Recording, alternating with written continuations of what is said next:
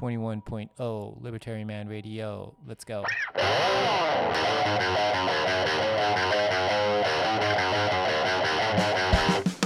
In the long run, we're all dead. Give me control of the nation's money, and I care not who makes its laws. Negative interest rates are the dumbest idea ever. The Federal Reserve is not currently forecasting a recession. Chancellor on brink of second bailout for banks. I've been working on a new electronic cash system that's fully peer to peer with no trusted third party. Good morning, Bitcoiners! いかがお過ごしでしょうか Yeah, today is, today is December 17! Okay, 2023. ベコインアンデスデイやっていきましょうか。OK、えー、今週1週間はどうどうだったのか。あんまりなんかこれといってっていうのはあんまなかった。ああそうかそうかそうそうそうそうそうそういやいやいやそんなことはなくてあれですよ。あの FOMC FOMC のあのがまたこの1年半ぐらいずっとあの、uh, we're gonna keep interest rates あの、はいね。We got, we got more work to do ってずっとパワーがこう言ってて、あだからまあ利上げを、あの、2022年の、えー2月とか3月ぐらいから、アメリカの中央銀行がずっと始めて、で、5.25ぐらいまで上げて、で、ここまあ3回ぐらいの決定会合では、あ現状維持みたいな、あの、そういうのがずっとだから1年半以上は続いてたのを、先週の決定会合で、えーまあ、大きくちょっとそのメッセージがあーこの1年何ヶ月ぶりに変わったと自分が感じたのは前回の FOMC だったんで、まあ、それはだからあのベッコインだけっていうよりはあのアメリカのあのお金でジャブジャブする組織である中央銀行の、まあ、方針転換をこうちょっと示唆するっていうかあそういうような出来事だったんで、まあ、もちろんそれってだからあのお金新しいお金になろうとしているベッコインには当然影響はあるっていう感じですね。ベッコインってまあ、ゆくゆくはドルとかに代わって世界の基軸通貨になろうとしてるわけですから当然そういう競争相手っていうのはあ当然円とかあのユーロとか。で当然ドルだってあのその、まあ、対象なわけですから。だドルに何かがあったってこと、まあ、まあ通貨と、まあ、全ての全てのこの goods and services っていうのは相対的に値段が決まるから。だから、まあ、直接のこの competitor っていうか競争相手であるドルに何かがあるってことはそれはもう直接的にベッコインにも影響があるんで、まあ、そういう意味であベッコインのあの価格 BTCUSD の価格にはあまあもしかしたらまあおそらく影響があるようなそういう話なんで今日今日はそうだそんな話をちょっとしようと思ってたんですよね。で アメリカの中央銀行が Federal Reserve とか FED でその会合が先週あったんですけど来週には日本の中央銀行日銀の会合というか決定決定会合があってでそれの発表みたいなのが来週あるんで、18日19日。で結果が出てくるのが19日。で前もスペース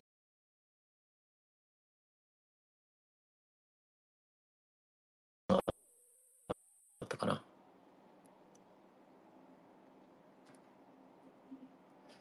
えーいつのだったかというとあこれだ。そう、パーキャスト、リバタリマンラジオパーキャストのエピソード8、10月31日のスペースのレコーディングですけど、あパーキャストに行くと、ポッドキャストに行くと、エピソード8で、日銀決定会合の楽しみ方あっていうのをやってるんで、まあ、それなんか、あの結構面白いんじゃないかなと思うんですけど、あ、そうです、そう、 podcast、いやいや、今、あの、頑張って、えー過去のスペースの録音を、まあ、1日1個ぐらいのペースで上げてるんですけど、Libertarian Man Radio Podcast。おかげさまであの結構聞いてくれてるみたいで、あ、そうそう、あの、まあ、なんかあのコメントとか質問とかこんなことを話したいみたいなのがあったら、あ notification 見てるんで、スペースのツイートにリプライしてもらうとか、あと喋りたかったら、スピーカーリクエスト出してもらったらあの見てるんで。おー、ビーノスケさん。Hey, how's it going, ビノスケさん。Nice, nice to see you all. そう、あの、パーキャストで、まあ、あファウンテンで、まあ、あのー、結まあまああみ自分も宣伝してるからっていうのもあるかもしれないですけどあのファウンテンで聞いてくれてる人があの多いみたいでファウンテンはパーキャス聞くだけでサッツもらえるんで、まあ、これはまあもう使わない手はないですよね。あのでま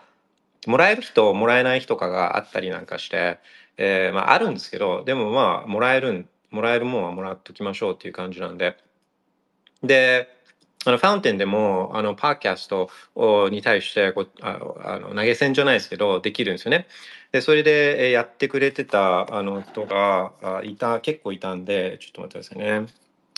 そりゃありがたいんですよね。で Fountain は Lightning に出金ができるから今みたいに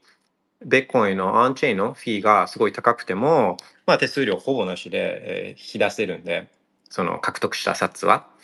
だから、あの Fountain はもう使わない手はない、えー、 no-brainer だと思うんですよね。えー、で、 Fountain に行くと、うんと、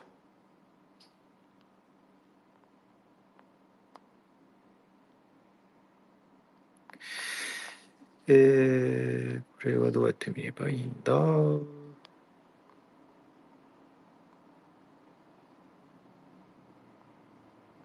そうそう。えー、ラダあビーノスケさん、Z5 さん、カペッペさん、あと、ユーザー、まあ、ユーザーネーム設定してないからあれなんですけど、ユーザー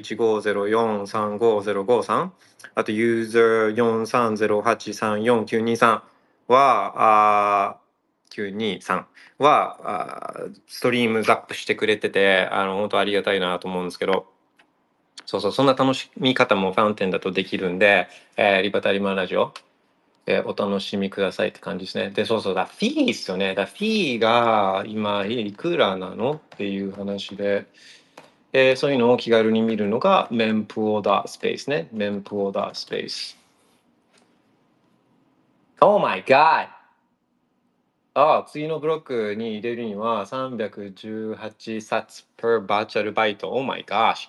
え、そうそうそうそう。そう、だから、あ、まあこういう時は、まあやらなくていいトランザクションはもうやらないっていうのに、まあ、尽きるんですけど、まあ、どうしてもこう送るっていう時は、まあ、ケチっちゃダメですね。ケチっちゃダメこういう時は。あのこういう時は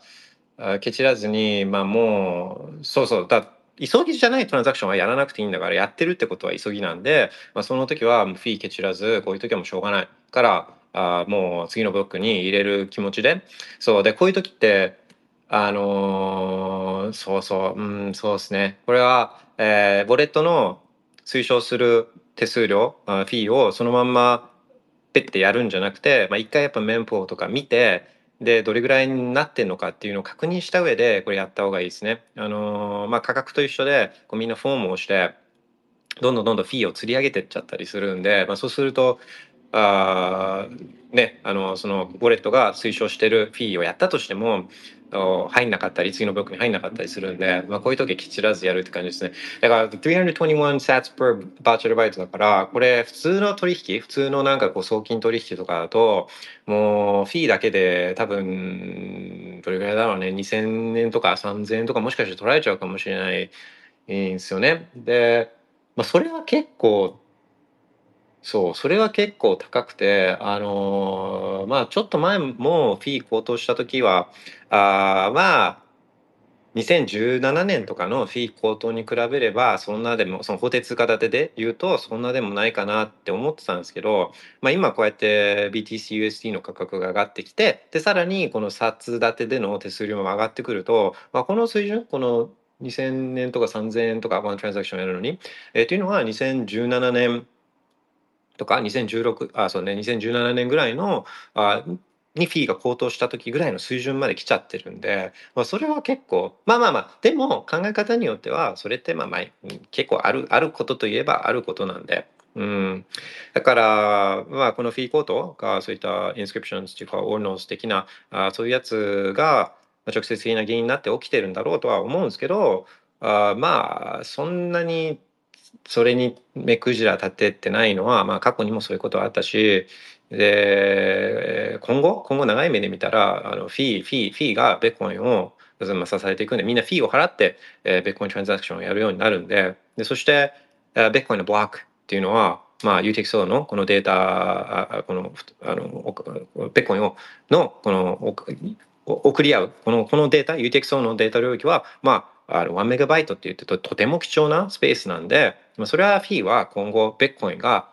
広まっていくっていうことを考えれば、あこれは高騰していくものなんで、フィーっていうのは上がっていくものなんで、うん。で、えそれを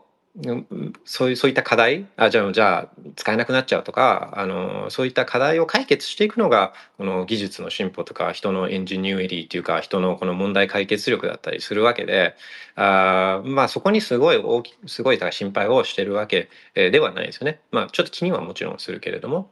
だから、まあ、2017年の時っていうのは Lightning なかったしあのまあ今は普通に Lightning あるし、そういったパーキャス聞いてもらった sats をそのまんま Lightning 引き出すっていうことが、まあ今はできるけど、6年前2017年はそんな、そんな、あの考えすら誰もしてなかったからそんな存在すらしてなかったんで、まあ、そういって、えー、解決していくもんだと思うんで、うん、そんなに短期的にはああれがこうあれがダメとかっていう、えー、つもりは、まあ、ないですよねあんまそういう気はないですよね。OK、えー、ただまあでもそのフィーが上がるだろうっていうことをこう、まあ、ベッコインが成功するってことはフィーは上がるっていうふうに、え、思ってたんだとすると、まあ、今に備えてこうライトニングのチャンネルを開いておくとかそういうことがまあできたわけなんですよね。あのライニングも今ぐらいの実用レベルにはなって、えー、もう1年 ,1 年2年ぐらいは経ってるんで、まあ、やるチャンスはあったんですよね。だから、そうですね。なんとなくですけど、次の4年後ぐらいの、また、あ5年後ぐらいか、5年後ぐらいのこのハービングの時には、もうみんな LINE チャンネルを持ってて、みたいな、なんか、そういうような感じになってんじゃないかなっていう気はするんですけどね。そうですね。ライニング持ってたら、もう今の、そうそう、まあもう一つあんまフィーのことを自分自身がそんなに気にしてないのは、まあ、一つはだからやっぱ Lightning を使いこなせてるっていうのがああるんじゃないかなと思うんですよね。 Lightning は本当手数料かからない。むしろそうそうそう。フィーが高くなってからのこう現象なんですけど、まあ自分だから Lightning の node があって、で、チャンネルをいくつか開いていて、で、そのチャンネルを通じて Lightning payment が自分の node を自分が Lightning の payment を route した場合っていうのは、まあ、手数料が落ちるんですね。で、まあ手数料自分で設定できるんですけど、自分はすごい低く設定していて、あの、まあ、単純に、えー、なんですか、それで儲けようっていう気は全くないから、あの、まあ、ライニングに貢献したいからみたいなそういう気持ちでやってるからでそうだ手数料は低く設定してるんですけどそのフィーがすごい高騰し始めてからめちゃめちゃあライトニングのトランザクションが自分のノードを通っていくんですよね。だから、まあ、あのフィーがチャリンチャリンって落ちていく状態なんですけどそうだからまあオンチェーンが混雑すればそれはやっぱみんな空いてるライニングに行くっていう、まあ、当然の現象っていうかが起きてるのはなんかこう感じるんですよねあの実体験として。うん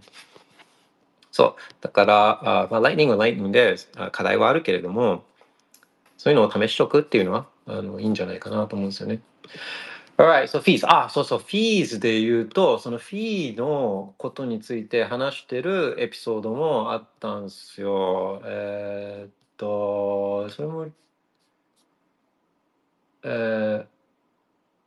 あ、そっか。あ、まだ、まだリリースは、まだアップはされてないんですけど、えっと、エピソード23は、まあ、ファイナンシャルアドバイザーがオレンジピリングし始める話と、ベッコイン手数料高騰の話。で、まあ、フィーがスパイクしてる時にはこういうこと気をつけた方がいいよとかみたいな話を多分確かしたと思うんですけどこれが20日だからあ水曜日とかかな？水曜日とかに多分アップされる予定なんでエピソード23 so watch out for that.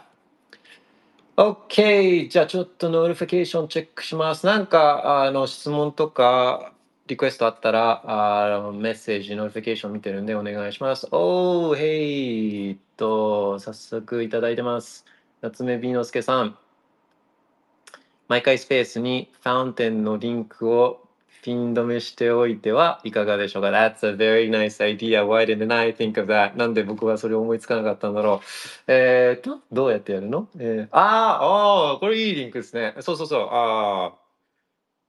夏目美之助さん天才じゃないですか。あのそうそう今夏目美之助さんが貼ってくれてるのがファウンテンの自分のエピソードへのリンクでそれをクリックすると今までアップしてるエピソードがバーッつって一覧で出てくるんであこれめっちゃ便利ですね。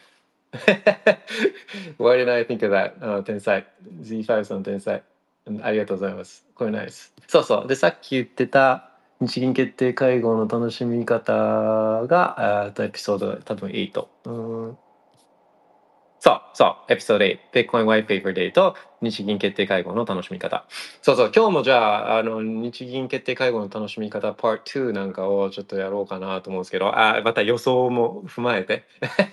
予想も踏まえて、そうそう、そうそうやったら楽しいですもんね。OK、Z プラスさんありがとうございます。あ、旅行好きさん、グッモーニン旅行好きさん、えー、ポッドキャストのアップロードお疲れ様です。ベッコイの歴の長い方は、えー、新山との交流をなんとなくあまり好まない印象ですが、ビバさんは楽しんでる印象です。コミュニティによくあることだと思います。えー、何が違うんでしょうか？えそうなんすかね。ちょっと、うん、そっか。いや、自分は特にそう、その、あの、ベッコインの歴が長い人が、あニューベッコインとの交流をなんとなく好まない印象っていうのは特に自分はないんですけど、まあ多分、まあどの、どんな、どういうことも、どんなことでも、自分が一生懸命ねとか熱中してることってあ人に話すと楽しいじゃないですかどんなことでも。でなんか聞かれたらついつい答えたくなっちゃうじゃないですか「あちょっとじゃあ飲みに行こうぜ話そうぜ」みたいになっちゃうじゃないですかだからそんなことはないとは思うんですけどまあまあでも例えばあのまあ、ベッコインに興味ある人に対してだったら多分どんな人でもウェルカムにめちゃくちゃ話すと思うんですよね。でそれが例えばシェッコインとかあとなんかこうベッコインのもうベッコインのここがダメだからでこのシェッコイン A はここがいいとかあなんかそういう話ってもうもうめちゃくちゃしちゃってるんですよねもう何回も。で全く同じ話なんでで、えーまあ、最初最近最近、まあ、あのー、最近、そういったベットコイン、あまあ、クリプトカレンシーとか、あの、ブロックチェーンとかに興味持った人は、あの、まあど、どうしてもそういうふうになりがちじゃないですか。あ、ベットコインここがいけてない、ここのシェッコインがこれが最高みたいな。なぜならこういう理由でみたいな。いや、でも、でも、それってトレードオフしてて、ベッコインってそういうことも分かった上で、えー、こういう設計になってるんだよみたいな話ってもうもう何万回としてきてるからからそういうのにこう時間をかけるのはもう自分の時間がもたいない。自分の時間が一番希少なアセットじゃないですか。そんなことにこう時間をかけてるぐらいだったらあ自分の幸せ、えー、とかあと周りのそういったあのもうあ周りの大事な人たちの幸せのために時間を使いたいってそれはみんな思うじゃないですか。もう何回もやってるからこれ。もう何回もやってるんでもうもういいよっつって。あの有名なのがあるじゃないですか。有名なあのサトシ・ナカモトが、えー、ダン・ラリマーに対してダン・ラリマーに対して言ったあの名言があるじゃないですか。僕もうあれあれ大好きなんですけどね。ちょっと間違えたくないからあ引っ張り出そう。えー、っと。え、っと。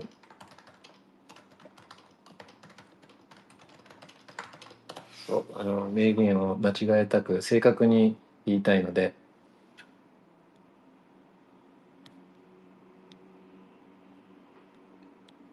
これかな？これ正しいかな？これ。えー、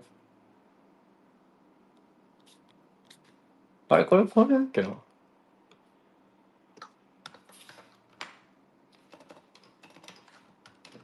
えー、まあ、デン・ラムーだって、そういった、まあ、ビッグなプロジェクト、まあ、EOS 含めて、えー、そういったビッグなプロジェクトを、こう、な何個も、こう、過去に、そういったブロックチェーン黎明期にリリースしてる人だから、まあ、そんなアホだとは思わないですよ。賢い人だと思うんですけど、まあ、そういう人だって、こう、ちょっとわかんないっていう話ですね。えっ、ー、と、えー、これだな。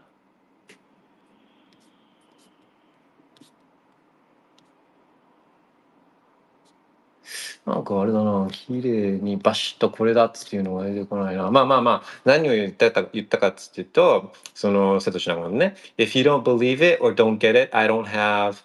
the time to try to convince you sorry っつって言ってるんですよね。だからまあ、あの信じ信じないかったり、こう分かんないんだったら、あのそう説得する時間は、そういうな時間はないんだよ、ごめんねっつって言ってるんですよね、佐藤のかもとも。これはね、本当その通りだと思う。最初はそういった説明する真摯に説明するっていうことも、まあ、もちろん大事なんだけれども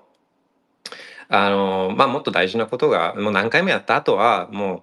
大事なことがあるんで。だから自分ももうもうそういった Twitter なんかで、えー、議論することも全くしないしなんかもうなんかそういったなんてなんていうんですか？分かってないなっていうコメントが来てももうスルーすよ。スルーそれは。だってもうこれ何年えー、ベコイン、ベコイン出たばっかりじゃないんで、ベコイン出てもう15年経ってるんで、ワイペーパー出てから。だからもう15年経ってるんで、まあ、それでも、で、まあもう、歴史もあるじゃないですか。もう出て、かまあ、価格もそうだし、この浸透度合いとかもそうだし、そういって、えー、実績ももうあるわけじゃないですか。なんかこう出たばっかりでどうなるかわかんないから、みんなスケプテコっていうか、あの、そういった懐疑的に見見ることが健全な、そういったタイミングっていうのはまあまあもう過ぎてるじゃないですか。もうだって実績もあるわけだし、まあそれでもなおディスるんだったら、まあじゃあもう好きにしたらっていう、あの HFSP も好きなんですよね。have, have fun staying poor。そうそれだったらまあ貧あの、ね、貧乏でいることを楽しんでねよっていう、まあそういうのも、そういうそういう精神ですかね、なんとなく。なんかそんなような気はあのするんですよね。でも、こうこう、そうそう、こういったスペースとか、あので、一緒に話してるあのみんなは、ベーコンに興味持って、でベコイのこともっと知りたいとかベコイのこともっと実用的に使いたいっていう気持ちで集まってる人ばっかりだから、まあ、それはもちろん話して楽しいですよね。うん。OK、横好きさん、Thank you very much. Alright. そう、あの、こんな感じで質問、コメントは、あウェルカムだし、めちゃめちゃ助かるんで、keep them coming. OK、そして、あれですよね。うん、FOMC があって、えっていう話はしましたよね。で、まあ本当このトーンがガラッと変わったのもうずっとずっとですね。あそうそうそう。からもうずっと利下げなんかは考えない。あのあまあまああれですよ。もうそれも遡って言えば利上げすることなんか考えてもいない。ってもともとは言ってたんですよ。その2019年とか2020年ぐらいの時はそのコロナが始まった時は。あのパワーね。アメリカの中央銀行はもう利上げなんかすることは全く考えてないっつって言ってたんですけど、まあ、物価上昇が歯止め効かなくなっちゃったからもう一回コロって変わってで今度はもうもうだから利下げすることは一切考えてないっつって言ってバーンっつって利息上げて利利息上げるスピードがまあまあとってそれはすごかったんですよね。あああるかな。えー、っとえー、っと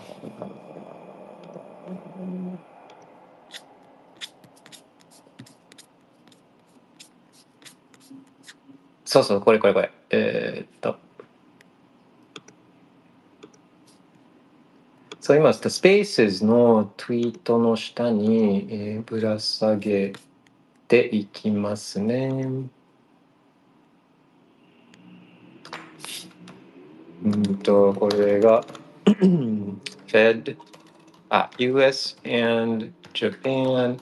Government Bond Yields ね。OK、ぶら下げました。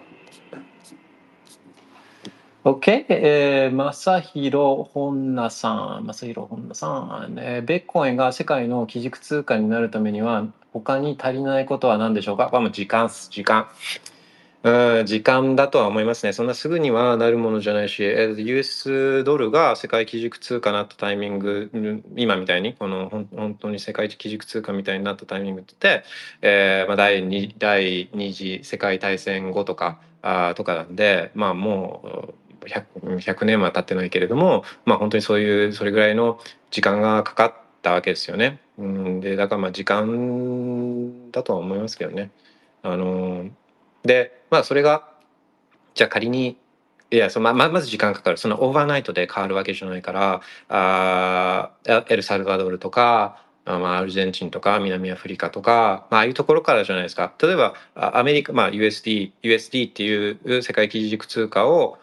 まずまあまあベースレイヤーとした今金融システムになっていてその上にまあシェコインがあレイヤー2レイヤー3みたいな形であるんですよねだ JPY もそうだし CMY とかもそうだしあ、まあ、CMY はちょっと今またあの違う方向行こうとしてるけど、まあ、あのユーロとか、まあ、そういったあのティア2シェックコインみたいなのがああるような状態じゃないですか。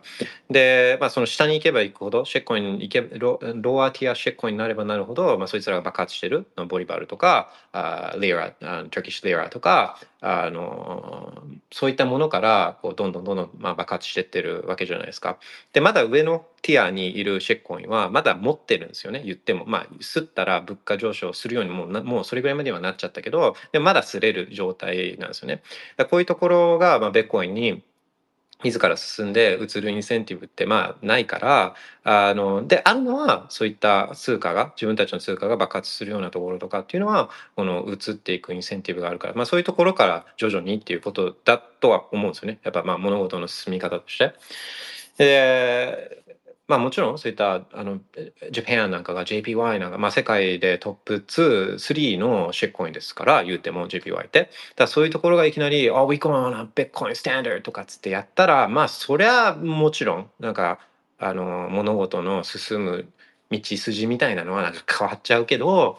変わっちゃうけどそれはやっぱしないですよね日本そういうことはしないですよねあ確率可能性はまあ 0. 何パーセントとかあるかもしれないけど、まあ、ほとんどのあの世の中いろんなシミュレーションされた世の中の中であ世の中で言えば、まあ、日本がそういった自ら進んであのベッコインスタンダードに行くことっていうのは、まあ、まあ、ほぼ起きないから、うん、だ徐々にだと思うんですね時間。でまあ仮にですよ仮にそういったパラレルワールドで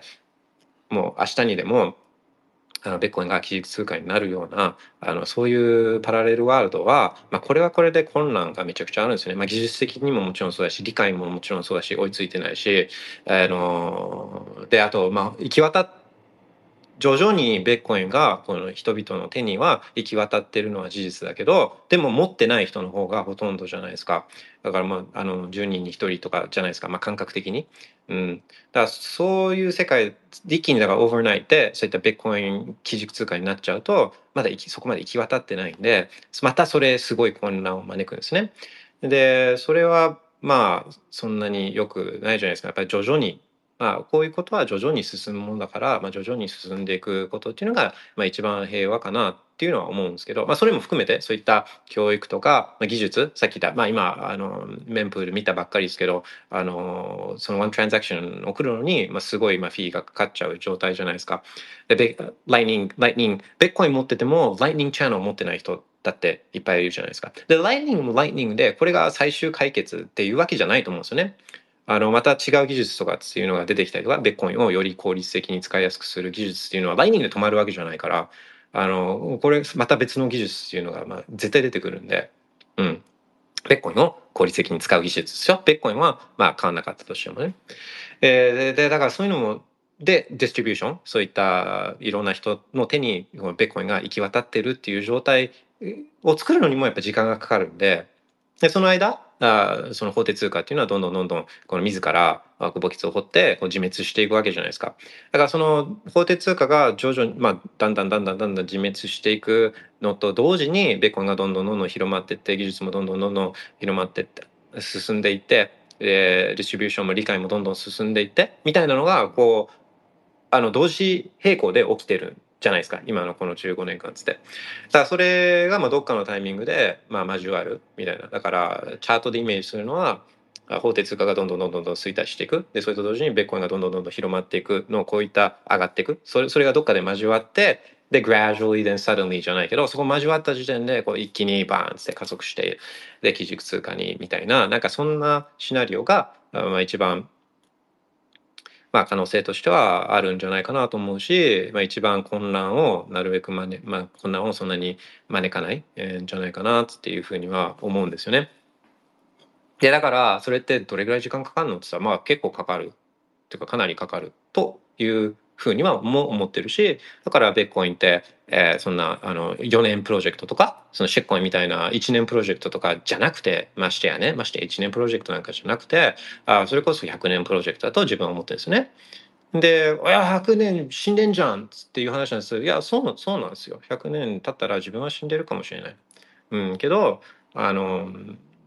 まあその時には100年後には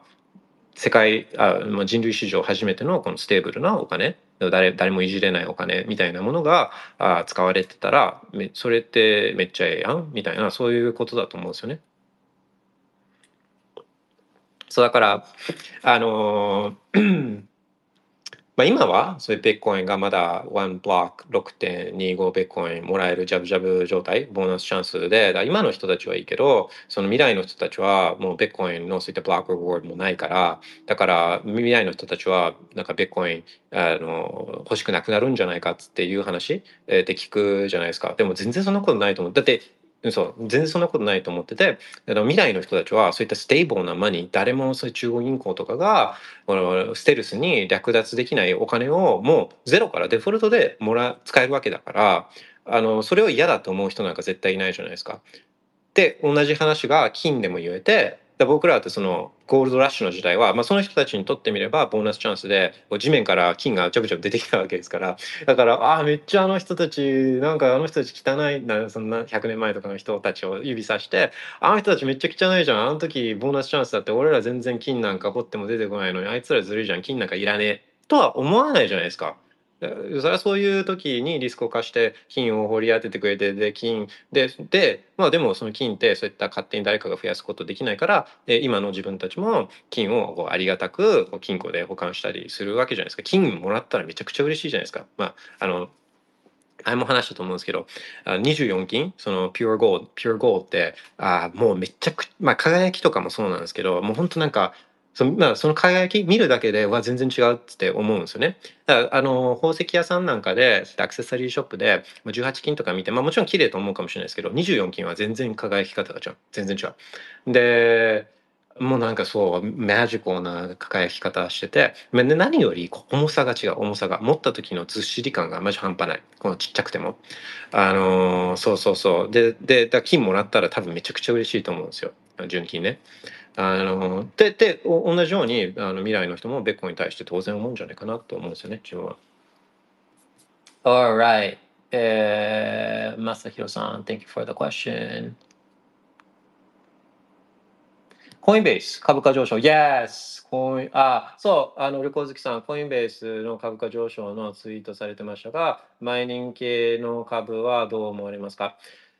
そう。で、まあ、コインベースに関しては、これはめっちゃ当てた。そうそう。で、まあ、あんまこう自分はそのベッコインに対して、えっと、なんか価格予想、まあ、価格予想はするか。価格予想するけど、なんかこのチャートでこう線引いて、あの、はもうブレイクアウトマジかとか、あんまそういうのやらないじゃないですか。で、あんままあ、シェコイン、まあ、シェコインもうこれ上がりそうかなみたいなのもちろん思うけど、そんなにまあ、あの、言ったりしないと思うんですけど、あの、その株に関しては、株に関しては、なんかもうちょっとこう引いてみれるっていうか、一歩引いてみれるっていうか、なんかもう単純ににあれナンバーゴーアップっていうかあの、まあ、ギャンブルみたいなもんじゃないですかあの株なんか。そうであのまあそういう意味でそのコインベースに関してはあれは当てたかなって思ってるんですよね。でまあこれはでもなんなんていうんですかこのコインベースっていう会社をすごい分析してでなんかこれバイって言ったわけじゃなくてこれでベッコインがスタートです。ベッコインがスタート。これも何回か話してるんですけど、そのもしベッコインに、えー、まあこの中短期長期中期的に、えー、ベッコインに魅力があると感じるならばですよ。でこれはあるじゃないですか。あの例えば中央銀行が今度またあの利下げは絶対いつかはするんで。絶対いつかはまたすり出すんで,、まあ、絶対でそれがもうそろそろ来るっていうのはまあ分かっていてで2024年にはハービングがあるっていうのが分かっていてで、え ETF、BlackRock ETF、現物 ETF がまた2024年の初め頃とかに来る可能性が来る可能性があるっていうのが分かっていてただまあ短期中期的にはベッコインに追い風だっていうのはまあこれはまあ思ってるわけじゃないですか。まあ、長期的にはベッコインって最高アーソンですよ。でも短期中期的にもまあなんかこう価格的にあのあ良さそうだなっていうのは分かってるわけじゃないですか。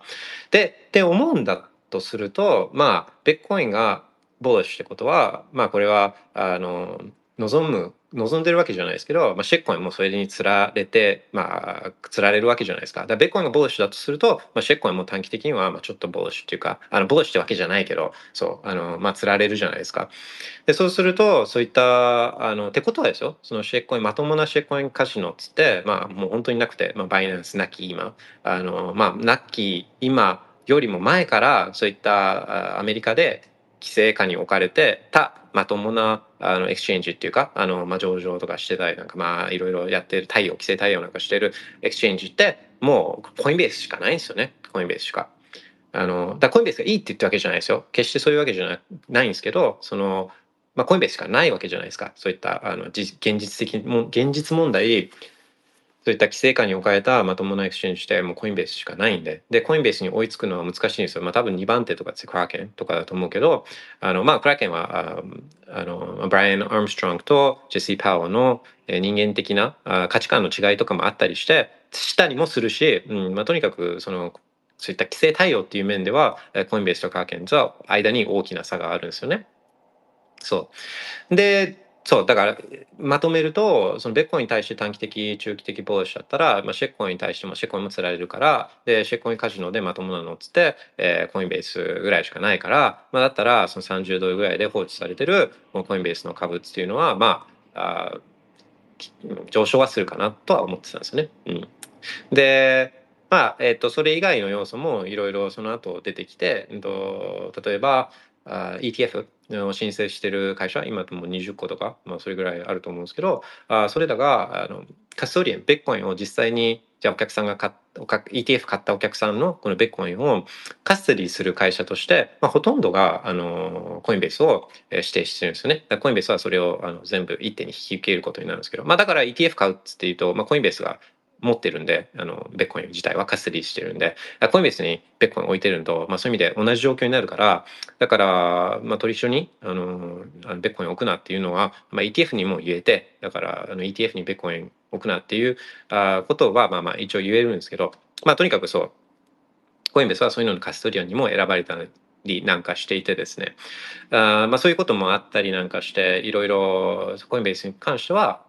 うん、まだこれ、まだまだこれから、あこれから、まあこれからも、まあだいぶ上がったけど、4倍とかになってるけど、だから、まあ、十分上がったとも言えるんですけど、でもまだ、まだ言ったキャタリストまだ一個も来てないじゃないですか。そういった、え ETF まだ来てない、あの、Having まだ来てない。とか、で、あの緩和する、アメリカがするってこともまだまだ来てない。そうすると、まだキャタリストはまだ先だから、からこれはまだ、まだ乗れるかなって思ってるんですね、コインベースは。うん、で、マイニング株は、前、そう、ま、マイニング株は、いや、難しいんですよ。まあまあ、これからはちょっといいかもしれないんですけど、さまあ、同じ理由で、ベッコンに対してボーシで、えー、来それしかもそのタイミングが今から、あの、これ、これ以降、来年以降とかって考えると、まあまあ、これからは、あの、マイニング株もいいかもしれない。うん、あの、これからはね。あの、でもまあ、マイニング株も多分すごい上がってるだろうから、でも、これらの株って、あ、そうそうそう。決定的な違いとしてはあのマイニング株マイニング会の会社上場会社ってもうほぼこの全サイクルでほぼ全社ほぼ全社ですよほぼ全社もう潰れる寸前まで行ってるんですよ。うん、こういう会社って。だから決して経営力が高いわけじゃないですよね。で、コインベースが高いって言ってるわけじゃないですよ。コインベースが高いって言ってるわけじゃないですけど、あの、まあ、ただ、あの、コインベースはそういった経営危機に陥ったわけではないんで、まあもちろんレイフとかしてるけれども、うん。そうで、なベッコイン株は、まあ、マイニング株は、まあ、そういう意味では同じ似たような路線だとは思うんですけど、うん、自分は、まあ、そんなにそうですね、そこまで多分、多分、ワークをしてないから、あのまだリサーチとかそこまでしてないから、だからだと思うんですね。だまだ自分のプルーフ・オブ・ワークをそのマイニング系の会社に対してしてないからっていうことだと思いますね。まあもしかしたらいいのかもしれない。だまあまあ詳しい人いたら、これ、この会社とか、あのこういう理由で、いやまあでもないと思うんですよ。その、そんな優位性ないんで、マイニング系の会社って。で、どうせ、そうそうそうそう。うん。今、あ、あ、そうそうそう、思い出した。結局なんでこのマイニング系の会社がこういった潰れちゃう潰れる寸前までいっちゃうかっていうとそのベッコインの価格バーンっつってこのあのリッピンしてる時に、まあ、みんなマイニングしたいからすごい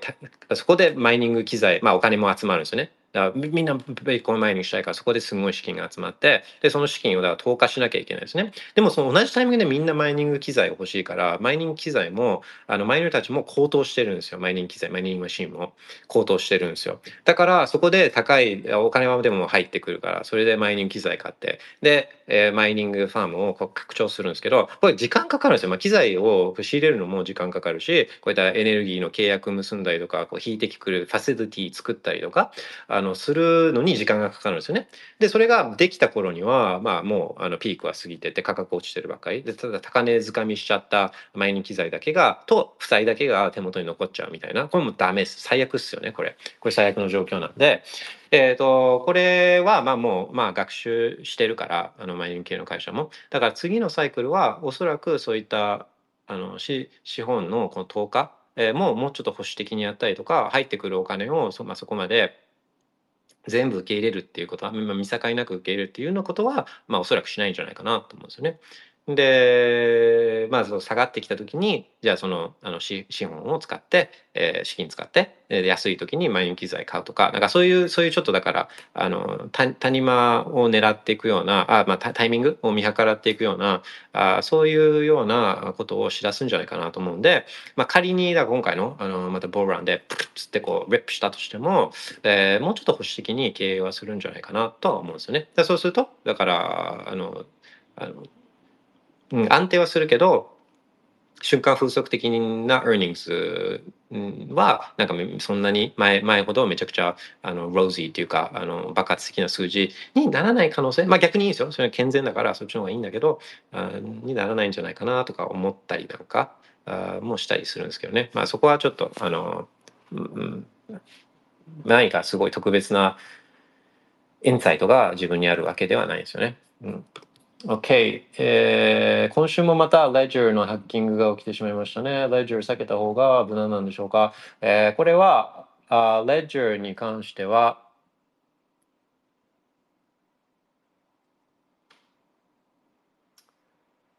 これはいつだったかな？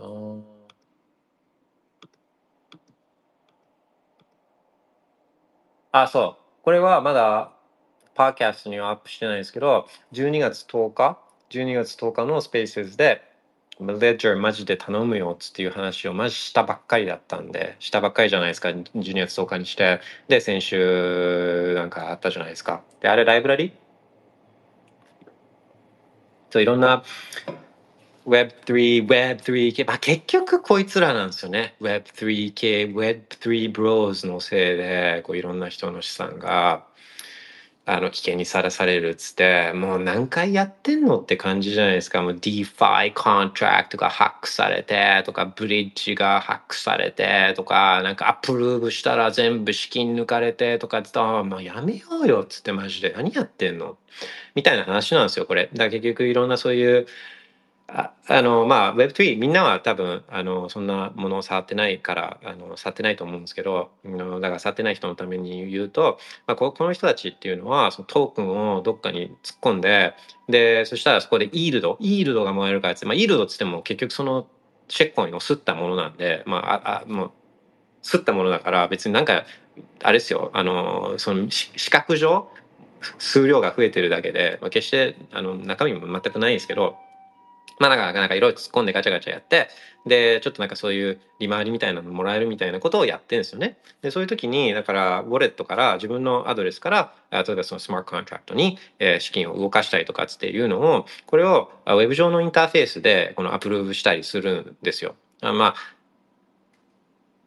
Noster 使ってる人だったら、あそれをこのマスターのクライアントで、あのアルビーとかで、なんかこう署名したりして、アプローブしたりするじゃないですか。まあ、ああいうことで、この資産を動かしたりするんですね。で、その時に、まあ、それは、だからこのアプローブするときにウォレットのこの承認画面みたいなのがパカッつってこうインターフェースでこう出てくるんですけどそれでこうアプローブとかっつってやるんですけどそのその中に、まあ、それをだか開発しやすくするために Ledger がそういったライブラリを提供してたんですね。ゼロからそういった Web3 系サービスを作っている人たちはゼロからそこの部分を作んなくてもその Ledger のライブラリを使えばあ、まあ、すぐに簡単に使えるようになってるなってるんですね。でそのライブラリに悪さするコードが、まあ、埋められちゃってでだから本当は承認自分が承認しようと思ってないようなことをこのマレシ i スに、えー、こう悪意を持ってそこを操作されちゃうリスクがあったっていうことなんですね。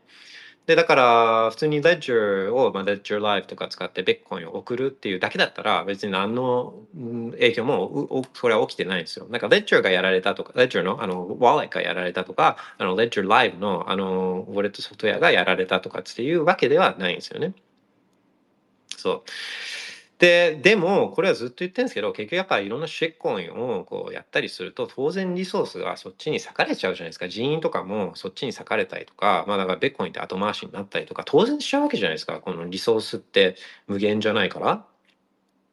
で、あの当然他のそのセキュリティもベッコインだけ考えたらこのセキュリティモデルが一番いいけどそれをやっちゃうと他のシェッコインシェッコイナリーがやりづらくなるから、まあ、そこはじゃあ妥協してみたいなことをまあやるやるわけですよね結局。まあ、そうするとこういうリスクっていうのは当然出てくる。でベッコインをオンリーにしたってリスクゼロをにすることはできないのでできないんでこのシェッコインなんかやってると、まあ、それだけあのリスクが増えるっていうのはまあ当然なんですよね当然。うんそうだから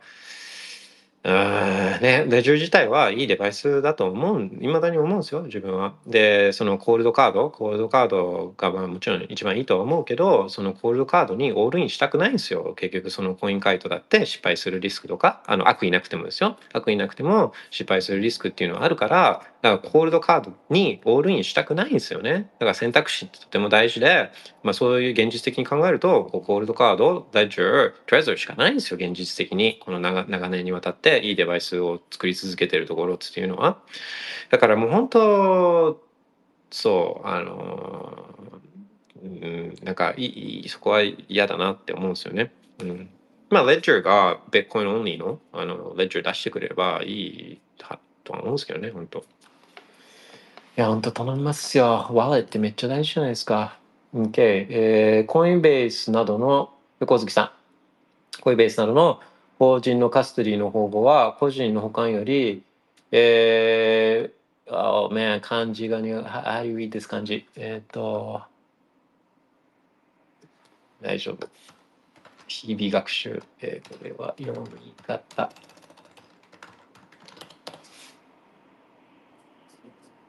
堅牢マジ初めて言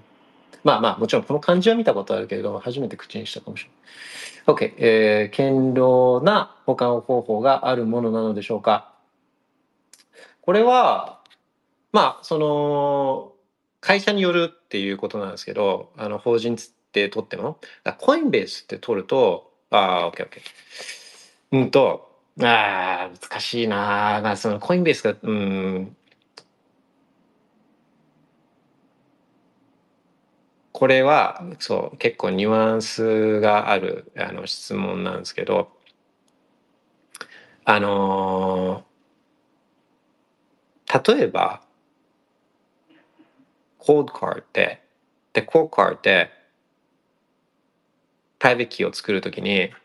そのコールドカードが提供してくれるランダム性だけに頼らず、まあ、サイコロを100回振ってちゃんとサイコロですよちゃんとサイコロを100回振ってでそれのランダム性をこう入れたとするじゃないですか。入れてそのプライベートキーをコーカーで作ったとするじゃないですか。でそれを1個だけじゃなくて3つ作ってマルチシグ2 of 3にしたとするじゃないですか。ね？で取引を作る時にはパソコンで作るけれどそれを SD カードに書き出してで、だからコードカードをパソコンにつなげずに、その SD カードをこのコーカーにぶち込んで、えー、署名していく。さっき作った2 of 3のマッチシグでの2つで署名をして、でその SD カードを署名済みの SD カードをパソコンに戻してその取引を発射したとするじゃないですか。これはこれはかなりその実際にこういった取引所とかが使ってるこのセキュリティモデルにかなり近いかなり近い。でもちろんそのコールドカードを使ってるわけじゃなかったりその取引生成するパソコンはもう本当それ dedicated なパソコンでしかも、えー、とクリーンルームっていうかもうあの普通の人が入れないようなセキュリティカメラがついたようなでインターネットに接続されてない環境、え、にパソコンが置かれてそういうところで取引作ったりするんですよ。でだからもちろんそのインフラはもちろんグレードが高いものをこう使ってるけれどもやってること自体は今今話したコーカーででやることとやってること自体は本質はそんな変わらないですね。うん、だからそれだけコーカーをちゃんと使えば個人でもこういったもう超ハイレベルセキュリティなことを実現できるんですよ。そこがベッコイのすごいところで銀行の金庫とかみたいなあそういうファシリティを個人が作るのはまあもうほぼ無理だけどそのベッコインに関して言えば超スルッパーウルトラハイレベル系ハイレベルなセキュリティを個人がもう本当はそういった数百ドルのデバイスでできるっていうところが、まあ、ベッコインマジ凄まじいんですよね。うん、そうだからあのそうそうそうそうまあそういう意味でねそういう意味で、うんと、取引所でも個人がそういったセキュリティレベル高いんですよ。でも個人が失敗してそのベッコインが流出するリスクだってあるわけじゃないですか。まあ、それをちゃんとやればすごい低く抑えることはできるけど、まあ、リスクってあるわけじゃないですか。ちょっと酔っ払ってたとか調子良くなかったとか、なんかあの嫌なことがあったからちょっと注意力が散漫になってたとか、まあいろいろあるわけじゃないですか。ちょっとサボっちゃったとか。でそういうことが取引所でもあるわけですよね。取引所でもある。でだから、うん、と取引所も、まあ、いつかはあのコインベースは今のところはあの表立ってなんか事故を起こしてないけど、まあ、いつかはあの起こす確率が高いんですよね。うんその後非常には置いとかないっていう感じですね。うん、個人の保管よりそう保管方法ね、まあ、保管方法はさっき言ったようにそういったクリーンルーム使ったりとかあとはあマルチシグの場合は地理的にもう本当にこのサイナーが世界中にちょっと分散していたりとか、まあ、そういうこともあるしあのー、まあまあそれはちゃんとしたところはそれだけいろいろコストももちろんかけてやってはいるんですよね。あとその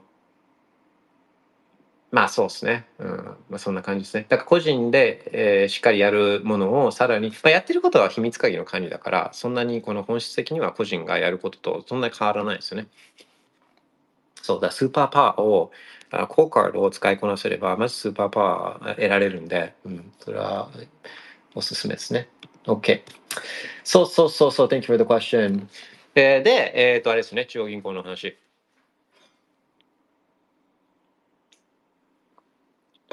えどこまで話しましたっけ？でだからあの方針転換をああそうそう。利上利上げなんか絶対しないっつって言ってたのをコロッと変えて、えー、利下げなんか絶対しないっつっていうのをこう続けてきたのがあここ1年ちょっとで。でまあいろいろ理由はあるんですよ。でまあか彼があ、まあ、フェッドが一番まああの建前としてえ言ってるのは、まあ、物価上昇が落ち着いてきたから。でこれは物価上昇が落ち着いてくるっていうのはあのちょっとあの誤解ないように言うと決して物価が下がってきてるわけじゃないんでもう値段は上がっちゃったんです凄まじく。あのいろんなものの値段は凄まじく上がっちゃったあ上がっちゃってでこれが落ちてくることはもうないです。基本的に。基本的になくて、えーと、何が収まってきたかっていうとこの上昇率が収まってきたって言ってるんですね。だからこれが2年換算で例えば10%とかっつって値上がりしてきたものがそれがそのスピードが落ちてきていてこの3%ぐらいに、まあ、4%か今34%ぐらいまで落ち着いてきてるっていうことを言ってるんですよね。だから100円だったものがもうもう130円ぐらいになっちゃってるんだけどこの130円が140円じゃなくて、えー、133円とか131円とかそれぐらいの値上がりにのペースになってきてるっていう話で、まあ、もうこの130円が100円に戻ることはまあ基本ないですね。であのまあだからそれが収まってきたからあのそうしたまあソフトランディングを狙ってさ不況に落とし不況に落とさないように、まあ、ここで物価も落ち着いてきたし、えー少しこの高い金利状態みたいなものを、えーこれを和らげていくっていうことを言ってるんですけどいろいろあってで例えば来年っていうのがアメリカ大統領選があったりなんかしててでその不況の中で、えー、と大統領選は、まあ、戦うのは、まあ、ほぼほぼ無理っていうかあの歴史的に見ると、まあ、ほぼっていうかほぼ全員、えーそういった不況の中で戦う大統領選の場合はこの今の現役の大統領っていうのは負けてんですよね。だから基本負けるんですよ。だって誰もそんな不況に不況を招いた大統領なんかに投票したくないじゃないですか。うん、であのオポーネントっていうかその対戦相手も言いやすいんですよね、まあ、不況になったのはこいつのせいだっつってめっちゃ言いやすいじゃないですか。だから不況の中で戦うのはほぼ無理。で、えー、と金利が高いかったりするとそういった restrictive なあのマネタリーポリシーの中だとまあまあ景気よくはななりづらいんで、まあ、だからまあそれを支えする緩和っていうまあこういうことになるわけですよね。だからそういうのが実際あるかどうかは別にしてそういうこともまあ考えなきゃいけないっつって。でっていうのもあって、まあ、本当にあ自分は見てるんですよ毎回のこの FMC のこのパワーのスピーチってこう毎回聞くんですけどあの、まあ、好きだから聞いてるわけまあまあ、うんそうどんどんだけ汚いことをするのかっていう目線で見てるんですけど、まあ、今回はやっぱ明らかに変わったんですよね明らかに。そうでそしたらあのそれがじゃあ来週のじゃあ我々日本にいる我々のこうじゃあ中央銀行がどうするかみたいなのにこの注目がいくあそうそうだそれを受けて、えードル高がちょっとこう和らいだじゃないですか。でそれはまあそうそれはそうで今まで5.25だったこういった金利が下がってくるっつっていうふうにみんな思うと今まで5.25もらってたものがまだ4とか3とかっつって下がってくんだとするとあじゃあそれドル持ってないで、えー他のものとかあとにっていうふうな発想にまなるんですよね。でじゃあ円がどうなのかっつって、まあ、日本の中央銀行がどうなのかっていう話なんですけどその FOMC の前にちょっと話題になったのがあれですよ。その上田さんが上田があ来年はちょっとチャレンジングになるからっつって、えーいうのを来年チャレンジングになるっていうのをこれを、えーマイナス金利、えーマイナス金利政策の撤廃のこのそれを示唆するものなんじゃないかっつって言っていうふうな見出しが出たんですよね。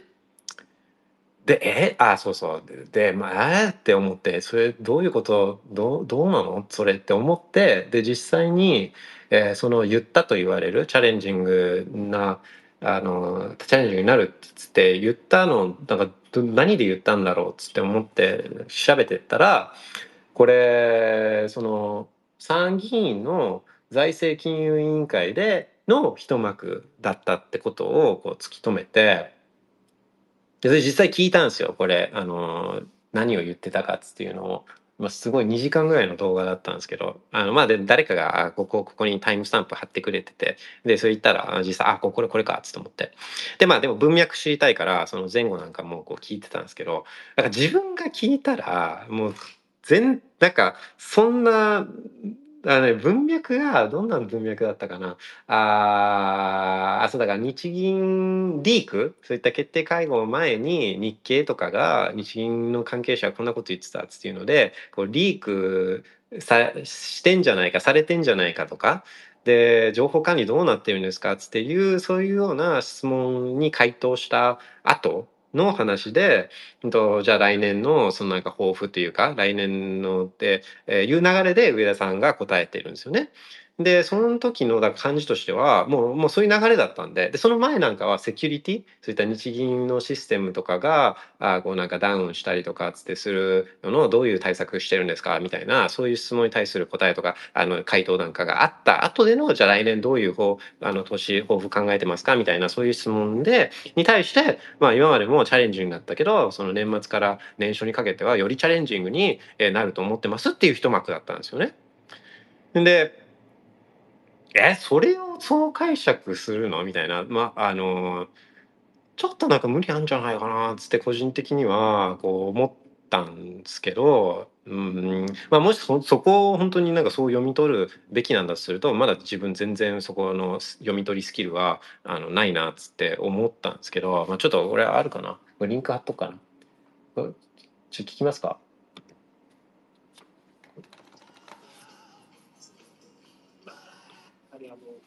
え、間違った報道などが出ることが一番あの問題だというふうに思いますのであのよろしくお願いしたいと思います。あの最後にですね、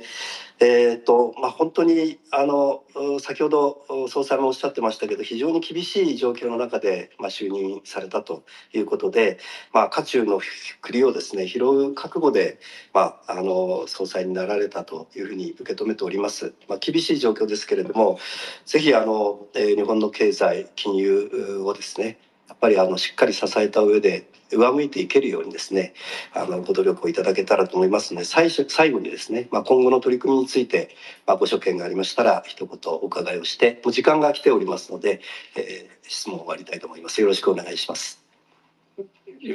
質問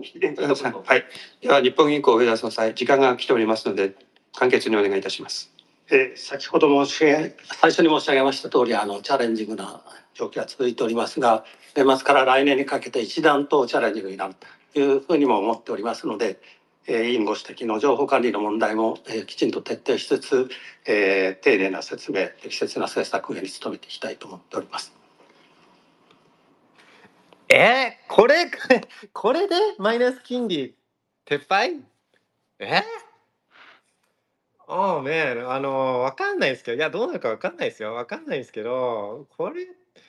えね、だってもう時間来てるから、もうそろそろ切り上げ手短にお願いしますっつっていう、もしかしたらもう切られてたかもしれない、そんな一幕で、そのマイナス金利撤廃をここのこれでメッセージで伝えたことになるの？っつって、いや、まあまあちょっとわかんないですね。いや、わかんないんですけど、まあそういうのもあこういうこれの発言をそう読み取って、あマイナス金利撤廃のあの可能性が出てきたみたいな、あの日経のあれじゃあるじゃないですか。で、いや、ちょっとだから自分はあまあじゃあじゃあどうどう考えるかっていうとあのこ先週のアメリカの決定でアメリカがもう利下げしていきますみたいなあのことを、まあ、来年来年以降は利下げしていきますっつって、まあ、そういうことを、まあ、ぶっちゃけ言っちゃった言ってるわけじゃないですか。でこ日銀がずっと待ってたのってこの自分日銀は動きたくないんですよね日銀は動きたくない。でえー、だってその物価コロナ禍のコロナの中でのこの物価上昇も日本は海外ほどはまああんな激しい激しい感じではまあ起きなかったしなんかそうい銀行とか金融機関の爆発とかも海外ほどそのアメリカとかあのイギリスとかの銀行ほどは起きてないしで株価はまあ上がってるしでまあ給料もあ実質賃金は上がってないけれどもあのまあでも数字上は上がってたりなんかしたりしてで、えー、海外からもあの人がいっぱい来るようになったりとかしてしてまあ言ったらですよまあうまくいってるわけなんですよね。まあ変な爆発はしないってこと大爆発はしてないんですよ。だからそういう意味で大変爆発他のところがいろいろ爆発しまくってる中爆発してないってことはあのうまくいってるっていうことなんですよね日銀の人たちからなんかしてみると。でだから日が何もやりたくなかった。だからアメリカとかがでもあんな強烈にね利上げされちゃうと日銀は何もやってないけどアメリカとか他の世界がやっちゃうと円だけまあそうやって価値があの見劣りしてくるんであの円安がどんどん進んじゃう。これはどうにかしたかったけれどもでだだってもうこれはちょっと我慢しておけば、まあ、他の中央銀行とかもいつかはすり出すから、まあ、その時までしのげば大丈夫っていう発想があったからこそ今まで何もしてこなかったわけじゃないですか。でここに来てやっとそれが来たんですよ。やっとそのアメリカがアメリカだけじゃないですね例えばブラジルなんかもあ、まあ、ブラジルレアル強かったんですけど、あのー、ブラジルなんかもこれ利下げ始めてるんですよね。で他のところも利下げはまだだけどまだあのずっとキープキープ利上げはしてない状況なんですよね。でアメリカがここから利下げを来年していけば他のところも利下げを合わせてしてくるような状況ができつつあるんですよね今。でそれ待ってたまさに待ってたことがこう起きようとし起き始めてるのにここで逆をやるかっつって日本だけ利上げすることになるわけじゃないですかそうそうなってくると。でそんなことをするのかっていうとはしない可能性の方が高いと思います。でさらに言うと日本の政策がもう全部低金利に乗っかってるんですよね。あのそういった政府のえー、賃上げ政策だったりとか、まあ、あと日本はあのもう世界でも一番この対 GDP でこの債務を抱えすぎちゃってるんでこれもインフレさせてこの債務をどんどんどんどんこう価値を債務自体をこう価値を下げることによってまあこうあのなんていうまあうんまあ、返済していくっていうかその債務を目減りさせることでしかあこうもう日本はこの負債ループから抜け出せないですよね。だからこう金利低くなきゃいけないんですよね。でその賃上げをするためにもそれはあの企業がある程度潤ってたりとかあのイージーマニーがないとそういった賃上げの原資なんかもあの企業捻出しづらくなるのでもう全部これ低金利政策に依存してるわけですよね。でましてや今政府なんかごたごたじゃないですかごたごた。でだからここに来て不況とかになってくるとまあもう本当にもう誰も誰もう今今でさえこう誰も誰がえー、増税メガネ軍団をこう支持してるかっつって謎の人たちしかいないわけじゃないですか支持してるのって。誰も支持してないんだから。そうあのが重なってきて。でじゃあ家計の方この普通の一般家庭なんかを見てみてももうあれですよね。マイホームを変動金利で借りちゃってる人たちが、まあ、ほとんどなわけじゃないですか。もうみんな目ん玉までお金借りまくってるわけじゃないですか。で企業なんかもそう。普通に企業なんかも、まあ、コロナの間に低金利ローンを借りまくってでそういったプライベートセクターのデッドがあめちゃくちゃもう高くなってるんですね。今ずっと上昇してるんですよ、まあ、2020年以降が一番急上昇してるんですけど、まあ、今なんかすごい高い水準まで来てるんですよね。だから金利が上がるっていうのはもう全員が死ぬパターンになってきてるんですよ今、うん、っていうのを考えるとっていうのを考えるとあまだある。まだあってで、まあ、その政策金利っていうのは短期の金利は上げてないマイナス0.1のまんまですけどその10年とかのこの長期の金利なんかは、まあ、上がってるんですよ。あのその絶対の数値で言うとアメリカほどは4%とかまではもちろん上がってないですよ。日本の10年国債の金利回りって今1%もいってないんでだから絶対の数値絶対的な数値で言うと低いけれどもその1年前とかに比べるともう2倍とか3倍ぐらいまで増えてるんですよね。だからそれだけ金利上昇してるんですよ。このあの上昇率で言えば。でそうって考えるともうそのここで利上手政策金利のあの利上げをする可能性っていうのはなんかもうあんま考えられないですね。まあ一つかまあなんか一つ考えられるとするとまあこのアメリカが利下げをしそうなのって来年の Q1 とかじゃないですか。来年の Q1 とかだからもうもし上げるんだとするとこのタイミングしかないです。上げるんだとするともうだって来年の Q1 にはあの利下げしそうだからあのそれそれ利下げに対して利上げしていくのはめちゃくちゃこれあのインパクトでかいんで逆いくわけですからね。だからあのもう上げるなら今みたいなのはもしかしたらあるかもしれない。もしかしたら。今しかないから。あのでもそれにしてもそれは給水まあ今上げたいっていう気持ちはあるんですよ今上げたいっていう気持ちはあるななぜなら、まあ、日本がその不況になった時にはそこから下げていきたいからだから今のこのマイナス0.1から下げるのはまあちょっとえぐいんですけどあの、まあ、ちょっとゼロとかに戻してゼロに戻しておいてでそしたらまあ0.1は下げられるからみたいなのは、えっと、ある、えー、かもしれない。その気持ち、いや、その気持ちはあるんです。下げ、それは上げときたいっていう気持ちが、気持ちがあるのはわかるんです。気持ちはあるのはわかるけど、だから、まあ、そういう観点で言うと今しかないっていうのはあるかもしれないから、まあ、もちろんそのそのここで、えーと、そのマイナス金利を修正してくるっていうことは、えー、可能性はもちろんゼロじゃないけど今言ったようないろんな話から考えてとかあと、まあ、自分はこうあのずっと上田もそうだし黒田の時からも見てるからあの、まあ、そんな感じから言うと、うん、これ予想ねこれ予想ゲームですよ。予想ゲームは、えー、来週の決定会合ではあマイナス金利はやっぱりいじんないんじゃないかなっていうのがあの自分のあの予想ですね。うん、で、まあ、これは別に外れてもよくて外れてもよくて、まあ、外れたんだとするとああ自分がシンクロしなかった部分っていうのを、まあ、そこで、え見直して、えー、っていうことなんで、うん、まあ、あのそんな風に自分は思ってるんですけどあ皆さんどうですかね？なんか予想なんかがあったら、えー、はい notification 見てるんで、えー、お願いしますあと質問なんかももしあったらお願いします。えー、マジか。今の笑ったえーレコー好きさん。これはこれ何に対してかな？えっ、と2時20分だから8分前。8分前っていうとあれですかね。動画ですかね。あの動画のタイミングですかね。いや笑う笑うでしょ？え？ー、え？ー、あれで？考えられない本当に。えーなぜコールドウォレットを開発する新しい会社は出てこないのでしょうか？ものすごく高い技術や大きな資金が必要なうんそう。これはあのーまあいろいろ理由あって。で技術的にももちろんそう。技術的にももちろんそうだし、まあ、ハードウェアってソフトウェアってまあ楽なんですよね。そういう意味では。もうあソフトウェアも大変なんですよ。ちゃんとしたソフトウェアを、しかもこれセキュリティに関する失敗しちゃいけないソフトウェア作るのってめちゃくちゃ難しいんですよ。だってスマートコントラクトってすごい単純なプログラムなんですよね。あの、イーテリアムとかのスマートコントラクトとかってすごい単純なプログラムだけど、そんな単純なプログラムでさえバグなしで作るのっつって、まあほぼ不可能っていうか、まあ、うん、超難しいんですよね。だから、ああいったハックとかバグとかで資金抜かれたりするんですよね。で、だからソフトウェアでもそういったバグのない安全なソフトウェアを作るのってほぼ不可能に近いのに、ハードウェアもっと難しいんですよ。だから技術的にもそうだし、そう資金が必要っていうのもそうだし、それだけじゃなくて、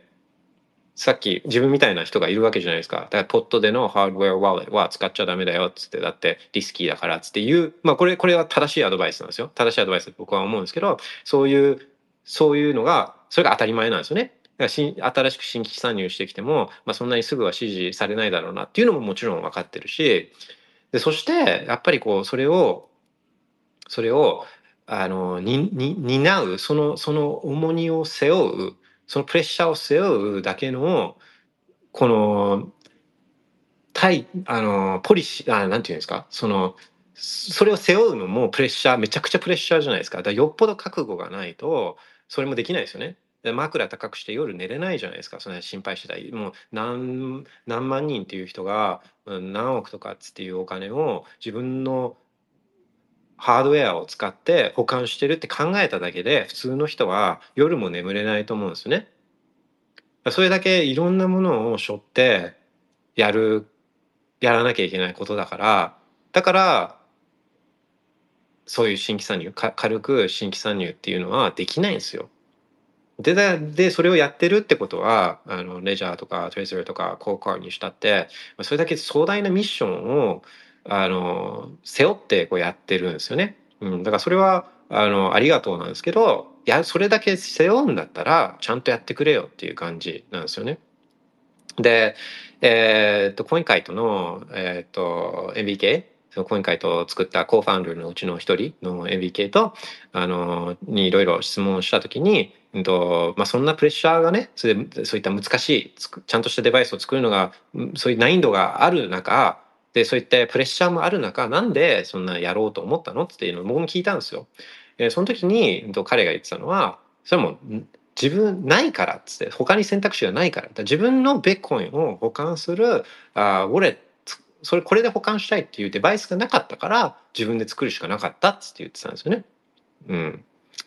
まあ本当そういうもんなんですよね。うん、本当に難しい。ありがとうございます。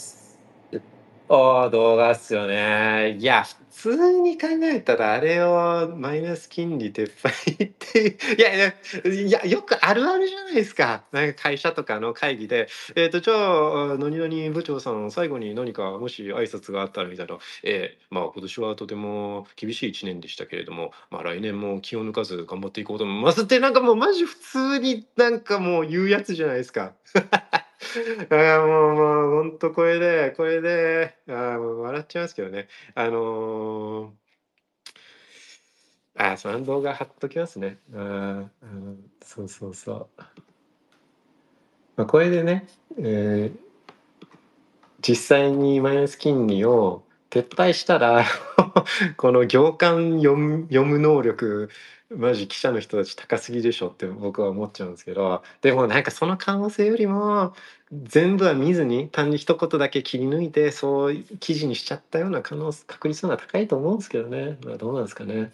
まあ、これビッグです。これ日本がマイナス金利をやめるやめるっていうのは、これかなりビッグなんで、えっ、と、もし仮にそうした場合に、まあ、起きることっていうのは、まあ、もう、スパイク、スパイク、スパイク的に一瞬、一瞬、瞬間風速的に、まあ、そういった、例えば、円高が、あの、よりの動きが進んだりとか、まあ、長期的には、長期的にはあれですよ。あの円なんてあのもうゼロになっていくだけなんですけどあの短期的にはそういうことが起きてもおかしくない。まあ、でもその金利が上がるっていうことは、まあ、不動産価格とか株とか、まあ、そういったものに対してはあのマイナス影響なんであのととてつもない影響がででそういった個人個人レベ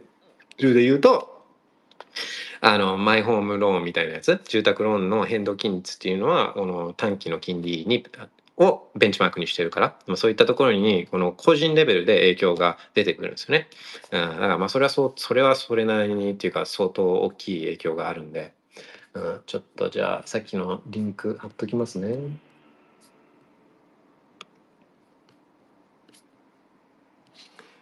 そう、日銀決定会合は、なので、18、19あって、で、19日に昼頃に、えーその用紙、あのーサマリーみたいなのがペロって出て、で、3時半とか、あの、それぐらいのタイミングから、えー上田さんの会見があって、で、まあ、YouTube なんかで生配信で見れるから、あの、その楽しみ方が、あ Libertarian The Libertarian Man Radio Podcast の、えーエピソード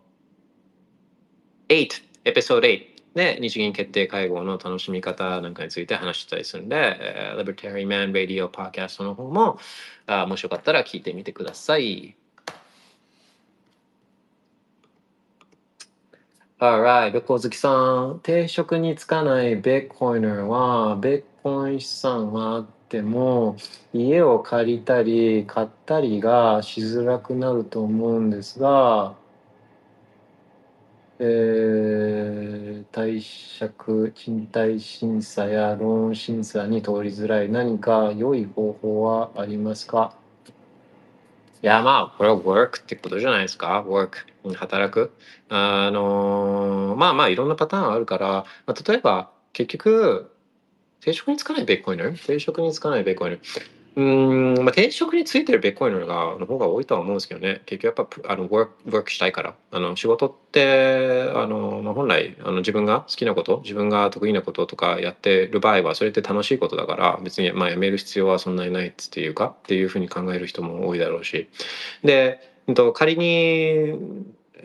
その働いてなかったとしても、まあ、そういったあなんなんいうんですかね。うーん。なんだろうな、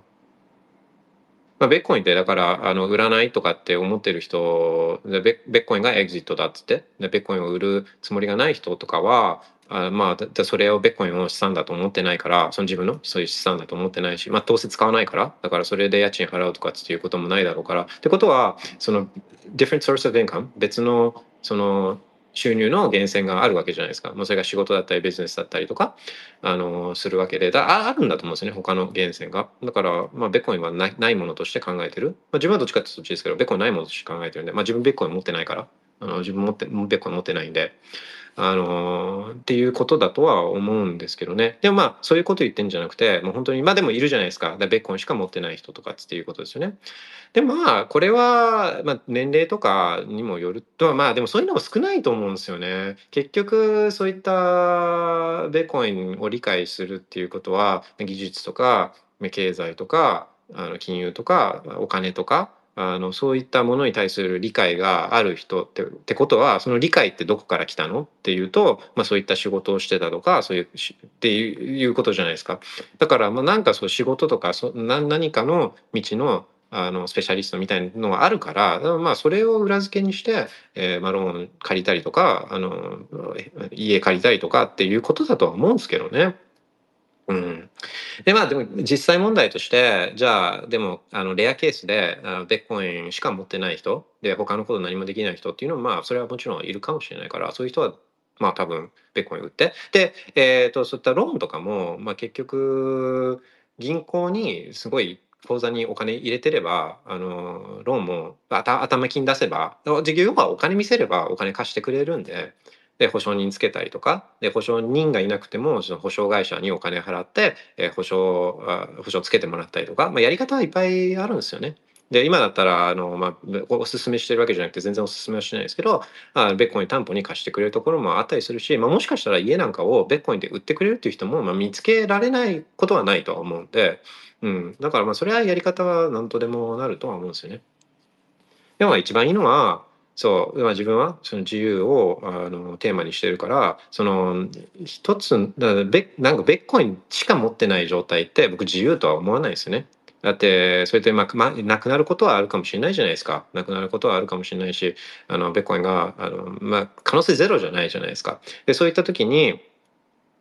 まあ、ベッコインないものだと思ってたらあのそういう時でもこうどっかでこうやっていける飯食っていけるとか人の役に立てるっていうのはこれが自由だと思うんでだからプーフ・オブ・ワークは、ね、やめない方がいいと思うんですよね。好きなことをやるあの自分が得意なことをやる他の人は苦痛って感じるけど自分はなんか楽しくてしょうがないようなことをこう見つけてそれをやるっつっていうのが一番いいと思うんですね。Alright, 横月さん、Thank you very much. えー、ナイツ、アット投資さん。円よりドルの方がマシだけど、ベッコインが最良なんですかね。うん、そうね。あの、まあ、短期的にはこういった中央銀行の人たちが、まあ、まさにこれなんですよねまさにこれで先週の FOMC になったらこのおじさんたちがあこのおじさんおばさんたちがこのアメリカドルの価値を短期的には影響を与えるようなことをこう決めちゃったわけじゃないですか決めるわけですよねおじさんおばさんたちが。で来週には日銀のおじさんおばさんたちがこれまた円に影響がありそうなことを、まあ、決めたりするわけじゃないですか。だからこういう一部の人たちがこのいじいじることができるから短期的にはこういった動きはあるけれども長い目で見たらあのそれって先問題に先送りしてるだけなんでで法定通貨政府も貧乏だし日銀も貧乏だしお金にすることしかできないのでのこういう法定通貨っていうのは長い目で見たら長い目で見たら100%死ぬ確率100%なんですよ。あの法定通貨ってこれは意見ではなくて歴史が物語っていることなので法定通貨で残ってるものがないので必ずゼロになるんですよね。法定通貨価値はゼロになる。でだって考えれば長い目で見たらもうゼロになるんだからあっていうでそれが最近加速し始めてるから長い間待たなくてももう本当そういった1年とかのスパンで、えー、円なんかはドルに対してもう20%とか30%減価しちゃうわけですよね。でめっちゃでかいですよね 20%30% 減価とかっつって。でそういう今なのでその中で言うとだベッコインよりそうそう円とドルを比べたら、まあ、ドルが基軸通貨なんで円はティア2シェッコインなんで、うん、だからその中長期的に見れば、まあ、中期的に見ればあ当然円よりドルの方がまだましとは思うんですよね。で、えーと、自分が好きなのはメキシケンペソね。メキシケンペソ、まあ、メキシケンペソもおじさんおばさんたちがコントロールしてるシェッコインフィアクレンシーだからあのこれは今後どうなるかは分かんないです。シェッコインの仲間っすよシェッコインの仲間だから別にこれがいいっていうわけじゃないけれども、えー、メキシコの中央銀行は今言った話ね。アメリカがあの利上げを始めるだからこう規律あるマネタリーポリシーを、まあ、少なくともアメリカは1年9か月はまあやってきたわけじゃないですか。1年9か月近くは。ででもその前から2021年からすでに引き締めてた中央銀行は世界にはあったわけですよ。でこれがメキシコなんですね、メキシコの中央銀行。メキシコの中央銀行2021年からもう引き締めてて、アメリカが今5.25%ですけど、あので日本は政策金利マイナス1%だから、まあまあもうそれで明らかですよね。そう一方では5.25に上げてる基軸通貨で、一方でマイナス0.1っすよ。あもうまあもうこれもうあの議論するまでもないとは思うんですけど、まあ、金利が高ければいいってわけじゃないですよ。大体、この金利高くしなきゃいけないっていうのは、あの、理由があって高くしなきゃいけないんで、高くしないと誰も持ってくれないから高くするパターンがほとんどなんで、まあ、そうすると、こう、潰れていく通貨って、11%、あの、もう20%とかってなっちゃったりするじゃないですか。そう。だから必ずしも高いからいいってわけじゃないけど、この物価上昇がしてる中で、で、えっ、ー、と、その実質金利っていうのをこのプラスに、まあ少なくとも、まあそう CPI っていう数値が、これがいじくられてっていうのは、まあまあ置いといてですよ。置いといて、CPI ベースのこの実質金利をプラスに持っていけるか持っていけないかっていう、えー、側面から、まあ日本は持っていけないですよ。日本は持っていけない。うん。けどアメリカはまあ一応持ってった。うん、っていうことからも、まあ、あのそうできるできる通貨とできない通貨っていうのはあると思うんで。で、えっと、そのメキシカンペスメキシコの中央銀行メキシコの中央銀行バンクシコ、えー、は偽もうあのアメリカなんかより全然早くから規律あるマネタリーポリシーに切り替えてでアメリカが5.25%の中政策金利が5.25%の中11.25%なんですね。あのこのそうでずっとそれをキープしてる11.25%。でブラジル、ジルまあ、南米のブラジルの中央銀行が利下げを決める中メキシコはこの間のあのメキシコの中央銀行の集まりで、えっと、11.25をキープしたんですね。で、まだだから利下げしてないですよね、11.25%から。で、さっきも言ったように、うんと、その、高いのには理由があるっていう話したじゃないですか。誰も持ってくれないから。だから基本的には、その、法定通貨の、その法定通貨のファンダメンタルズっていうかパンパメンタルズが弱いからだからあの高い金利を払わないと誰も持ってくれないっていうのがほとんどのパターンなんですよね。でだからあメキシコペソってつなぎ金利高いってことはなんかパンパメンタルズいけてないんじゃないのって思うじゃないですか。で、それがメキシコのペソの面白いところで、メキシコは結構パンパメンタルズが、まあいいんですよ。まあいろいろあるんですけど、その人口が若いとか、あと、あの資源資源国なんですね、まあ、今いろんなものの値段の物価上昇の原因とかつってエネルギーが密接に絡んだりしてるんですけどメキシコって資源国で、えー、と日本みたいに食料が不足してる国内での食料の自給率があの低い国じゃなくて食料も豊富なんですよねメキシコっていうのは。でさらに言うと、まあ、これがめちゃくちゃ追い風なのはアメリカが中国と貿易戦争をやってるじゃないですか。まあ今ちょっとまたあのそこも仲直り少しずつしようとはしてるけれどもまあ一時期はもうこうあのもうバチバチやってたわけじゃないですか。でそうするとそのアメ中国から輸入できないからそうすると何やってたかっていうとこのテキサスとかアメリカのこの南の方のこのメキシコとの国境とのところに、えー、みんな工場を作り出したんですね工場を作る中国の会社も直接中国から売れないからあメキシコのそこのボーダーのところで、えー、工場なんかをいっぱい作ってでメキシコから迂回してえアメリカにこの輸出するみたいなことをこう、まあ、みんなやり始めてたんですよね。でだからもうメキシコでのこうそういったプロダクションファシリティの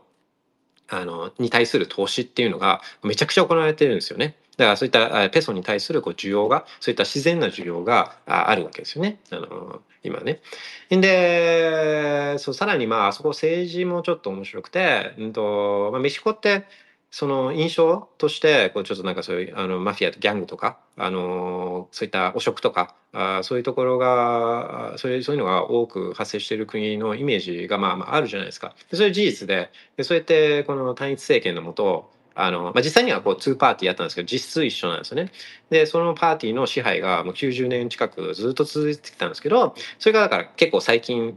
前の大統領選ぐらいの時に変わっててるんですよね。そのモレナツっていう政党、まあ、メキシコの市長とかだった人がリーダーになって立ち上げたパーティーなんですけど、まあ、そこがだから当選したんですよ。そこが当選してでそこがですねあの、まあ、いろいろそういう腐敗とかあギャングとかに対するこういった、まあ、あの施策なんか打って出て、まあ、選挙もですね、まあ、これどこまで自分も間接的な情報だからあれですけどあの、まあ、そこが勝ったっていうのももう結構でかくて、えー、こうまあいい方向になん進んでるえー、からしいんですよね。うん、進んでるらしい。だからそういったこういろいろ追い風がメキシコはなんかあったりなんかして、まあ、そこに来てこの規律あるマネタリーポリシーなんですけどそのメキシコは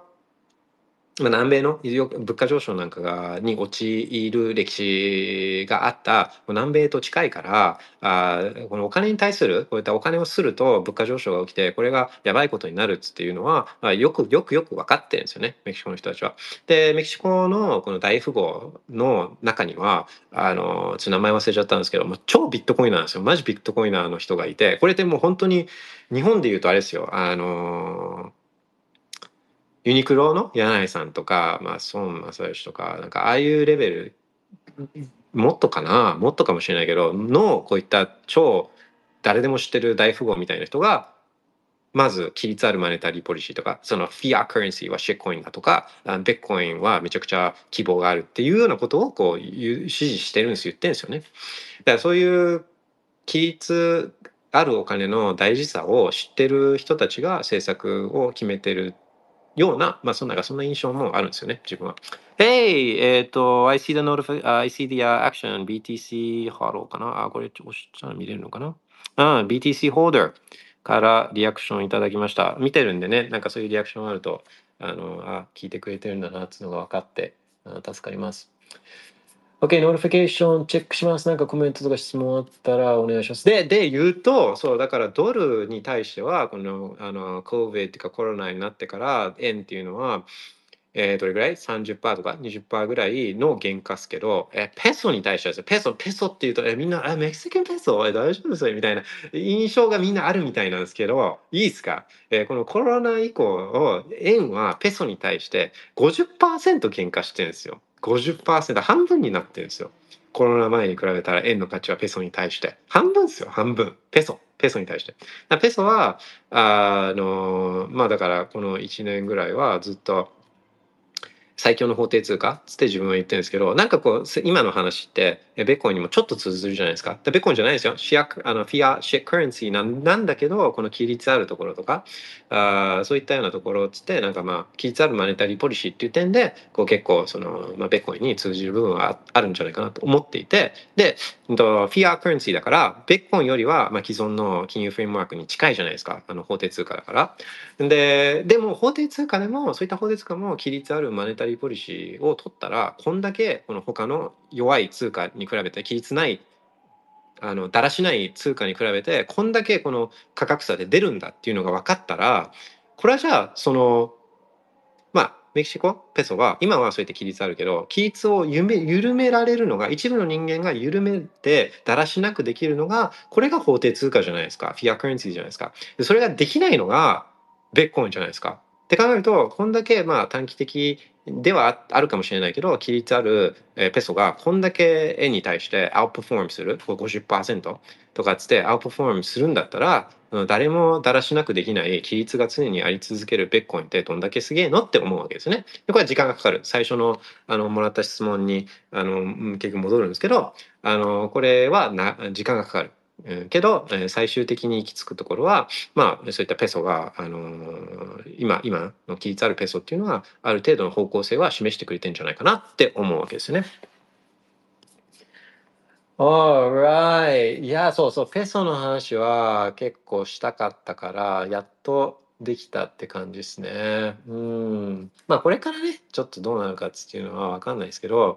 あの、これもちょっと面白くないですか？だって、えっと、メキシコはアメリカの経済状況にすごい引っ張られてる。あ、今って、今ってそのメキシアメリカの一番もともと中国がアメリカ一番対貿易国だった中国から一番輸入してたんですね。でそれが今一番この対あのアメリカとの貿易あ貿易の対あアメリカの対貿易国で一番この輸入が多いのってメキシコなんです。カナダと中国抜いてメキシコがあから一番輸入してるんですねアメリカって。でだから、まあ、それだけアメリカ依存度が高くてでアメリカの経済状況なんかに、まあ、結構影響を受けるんだろうなと思うんですけど、まあ、ここに来てそういう緩和の話じゃないですか。アメリカがアメリカが緩和の話だから。うん、まあなんかペソはそうあペソ？つえ夏見之介さんチャート見ました？あ I recommend you guys to do this. えっ、とこれ MXNJPY ね。MXNJPY をみんながどうせ開いてるであろうトレーディングビューにちょっとぶち込んでみてくださいよ。これ。うん。そしたらねえっ？つってなると思うんですよ。円円ってこんなに弱いの？っつって。うん。MXNJPY。そう、ペソ強い。ペソペソ。そうでねそうまあこういう話もまあ面白いかもしれないからあのいうまあ、ちょっとコイニーチックな話ではあるんですけどあのだそう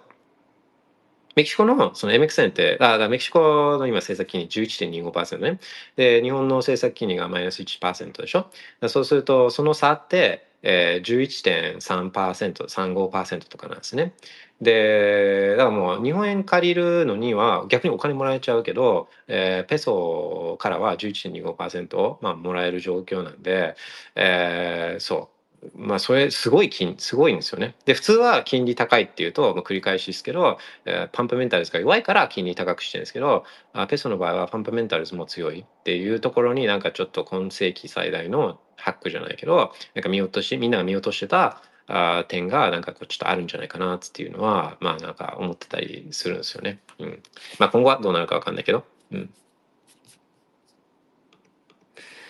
Alright.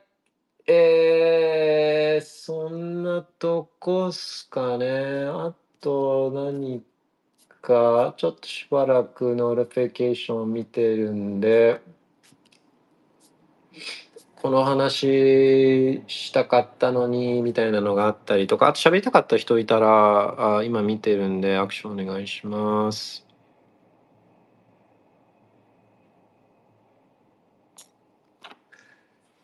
お、旅行好きさん。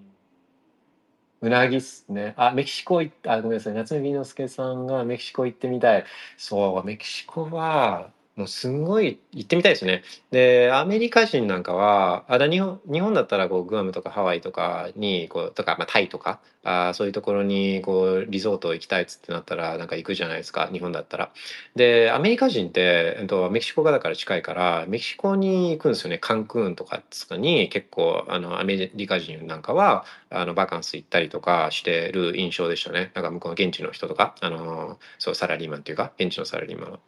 で自分もすんごいちっちゃい時に行ったことあるんですよすんごいちっちゃい時に。でそれは、えーと、ティーワナティーワナにですね、まあ、カリフォルニアのこの南の方なんですけどティーワナに行ってでそれなんか、あのー、そう親とかが連れてってくれたんですけどすごい怖いイメージがあったんですよね、まあ、すごいちっちゃちっちゃかったからもう全然違うんですよね。でなんかあのなんかおしっこ臭かおしっこが本当おしっこ臭かった印象ちっちゃい子供だからにまあなんかその記憶があるんですけどそのティーワナもすごい変わってるんですよね。でだからカリフォルニアの大学生とかがあのはめ外しにこう遊びに行ったりするんですよねティーワナとかに。まあ、結構変わっててきてる変わってるんですよねメキシコも昔に比べて。で、まあ、メキシカンフード美味しいっすよね。メキシカンフード大好きで、で、えっ、と、まあ、本物のメキシカンフードじゃないけど、その Tex-Mex、テキシカンメキシカンっていうか、アメリカ版の、あの、アレンジされたメキシカン料理も、まあ、自分は結構好きだったりなんかして。そう。で、日本のメキシカンレストランとかもいくつかあのチェーン店あるじゃないですか。あの、そう、それなんかも美味しくて。ああ、それで思いました。あの、まあ、これもメキシカンアフテンティックなメキシカンじゃないですけど、アメリカで、えー、あれ？ちょっと待って、ど忘れ。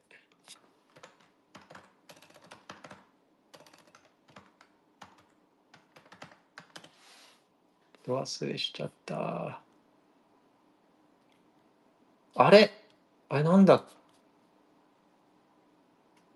シェ忘れちゃった。ああ、だど忘れちゃったな。うーん。えーっと、うわ、嘘。これは、最近ビットコインのことばっかり考えてるから、なんかこう、当たり前のにあった記憶とかが消えちゃってんのかな。あ、これはちょっと思い出したいんで、ちょっと思い出しますね。えっ、と、旅行好きさん。うなぎはどこで食べても割と美味しいと思ってしまうのですが、やはりいいところはあ違いますか？うん、全然違う。うなぎは全然違う。あのーうなぎは全然違う。あの、そうね。これ、うなぎエピソードは、あうなぎエピソードはですね、そうそう、12月10日のスペースズあので、ちょっとビッとしたんですけど、うなぎはもう全然違いますね。えっ、ー、と、だっても、も、ものがちょっと、まあまあ、そもそもその天然とあの養殖っていう違いとかもあるし、まあ産地とかももちろんあるし、でもまあ、あの、全然違うとは言っても、その、だ国産の、そういった養殖の名産地た浜松とか鹿児島とか意識とかあそういうところのやつはまあ基本的に美味しいと思うんですよ。あ、そうそう。これはね、基本的に美味しい。結構均一に、コンスタコンシステントに美味し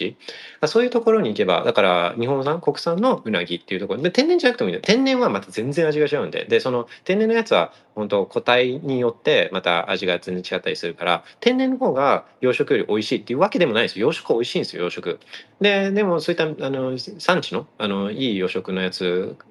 まあいいっていうか、か国産の養殖のやつは、あそれなりに美味しいと思うんですね。まああとはだからタレとかあの、あの、とか焼き方で、えー、ちょっとその好みとかあるかもしれないけど、うん、国産のあ養殖は全然どれも、うん、それなりに美味しいとは確かに思います。天然のやつはね、もう全然違うな。テクスチャーとかが全然違ったりして、えー、そう。で、これも、これは本当に個体によって味全然違うんで。まあ、養養殖で言うと、あのー、バンド太郎、ブランドのブランバンド太郎のやつはあ結構美味しいと思うんですよね。高いけど、すごい高いけど。で、バンド太郎が食べられるところも、まあ結構限られてて、えー、まあそれはそれでいろいろまたお店の味があるから好みはあるけどその坂東太郎を作ってる会社の、うんと、その会社のオフィシャルショップじゃないけどオフィシャルレストランが有楽町にあるんですよ。あの帝国ホテルのちょうど裏側ぐらいに線路の横ぐらいに、えっと、お店の名前ちょっとど忘れしちゃったんですけどあるんですよ。多分坂東太郎、えー、有楽町とかでやると多分出てくると思うんですね。でそこがいいのは、えっと、2人で行くとうんと、ハーフハーフで、えーと、関西風の焼き方と関東風の焼き方両方楽しめるんですよ。両方分けられるんですよね。シェアできるんで。あのこれは、えー、結構いいかもしれない。でまあ高い高いですけどね。バナナは高いけど。えー、うなぎ美味しいけど油多くて下痢になるんだよな。えー、カミングアウトありがとうございます。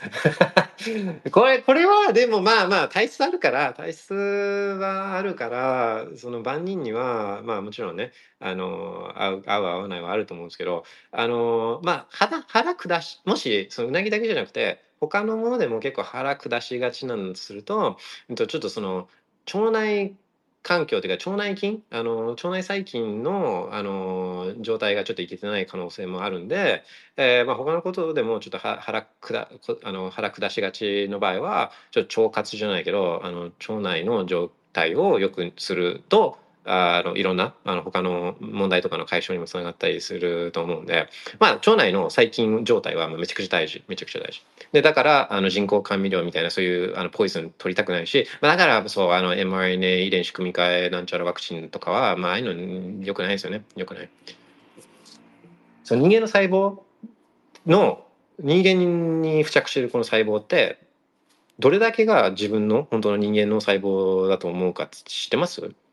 なんかこうなんとなくこう7割ぐらいが自分の人間の細胞なのかなって思うじゃないですか。のんのんのんのん自分の細胞ってもう5%ぐらい。95%とかはその他の外から吸収したあこの細菌だったりするんです。バクテリアだったりするんですね。でそいつらが腸の中にめちゃくちゃいてでそいつらとこの脳とか免疫システムっていうのはこあの会話し合ってるんですよ。会話し合ってて、まあ、これこれあれですよ。オカルトとかじゃなくてこれも普通にあの解明されているあの事実なんで。そう。だから腸内細菌の状態っていうのはめちゃくちゃ大事。免疫機能とかっていうのは結構その腸内腸の状況によって、まあ、めちゃくちゃ影響を受けるんですね。Alright, ブルースさん。とにかく BTC を守って寝ておきたいです。今のところは一般人には4カード Mark IV がベストですか？まあ、ベストっていうのはなかなか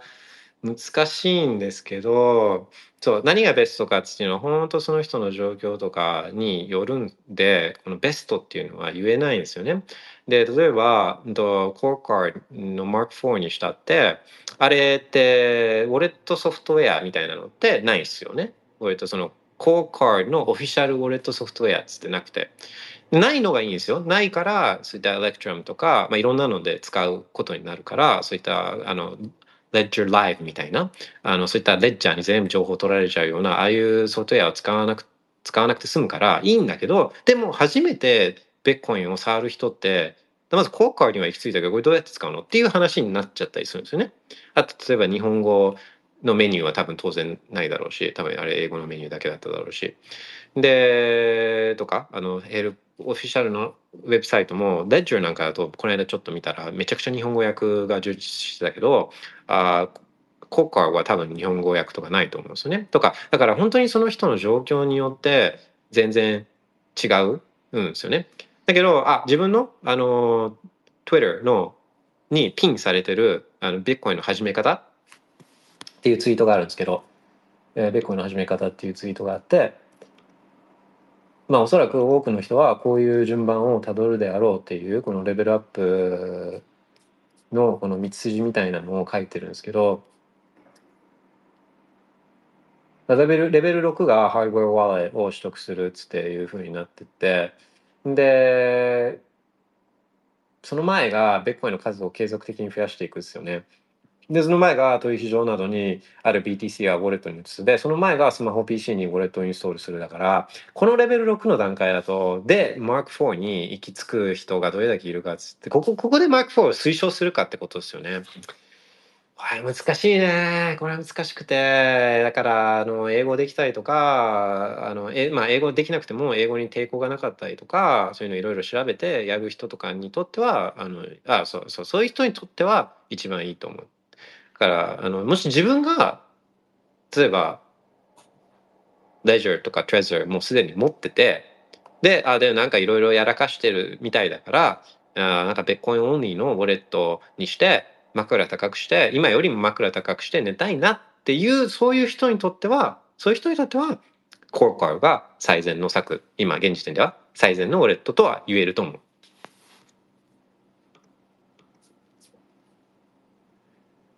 そう、えー、旅行好きさん。ベーコンが社会に広がりつつ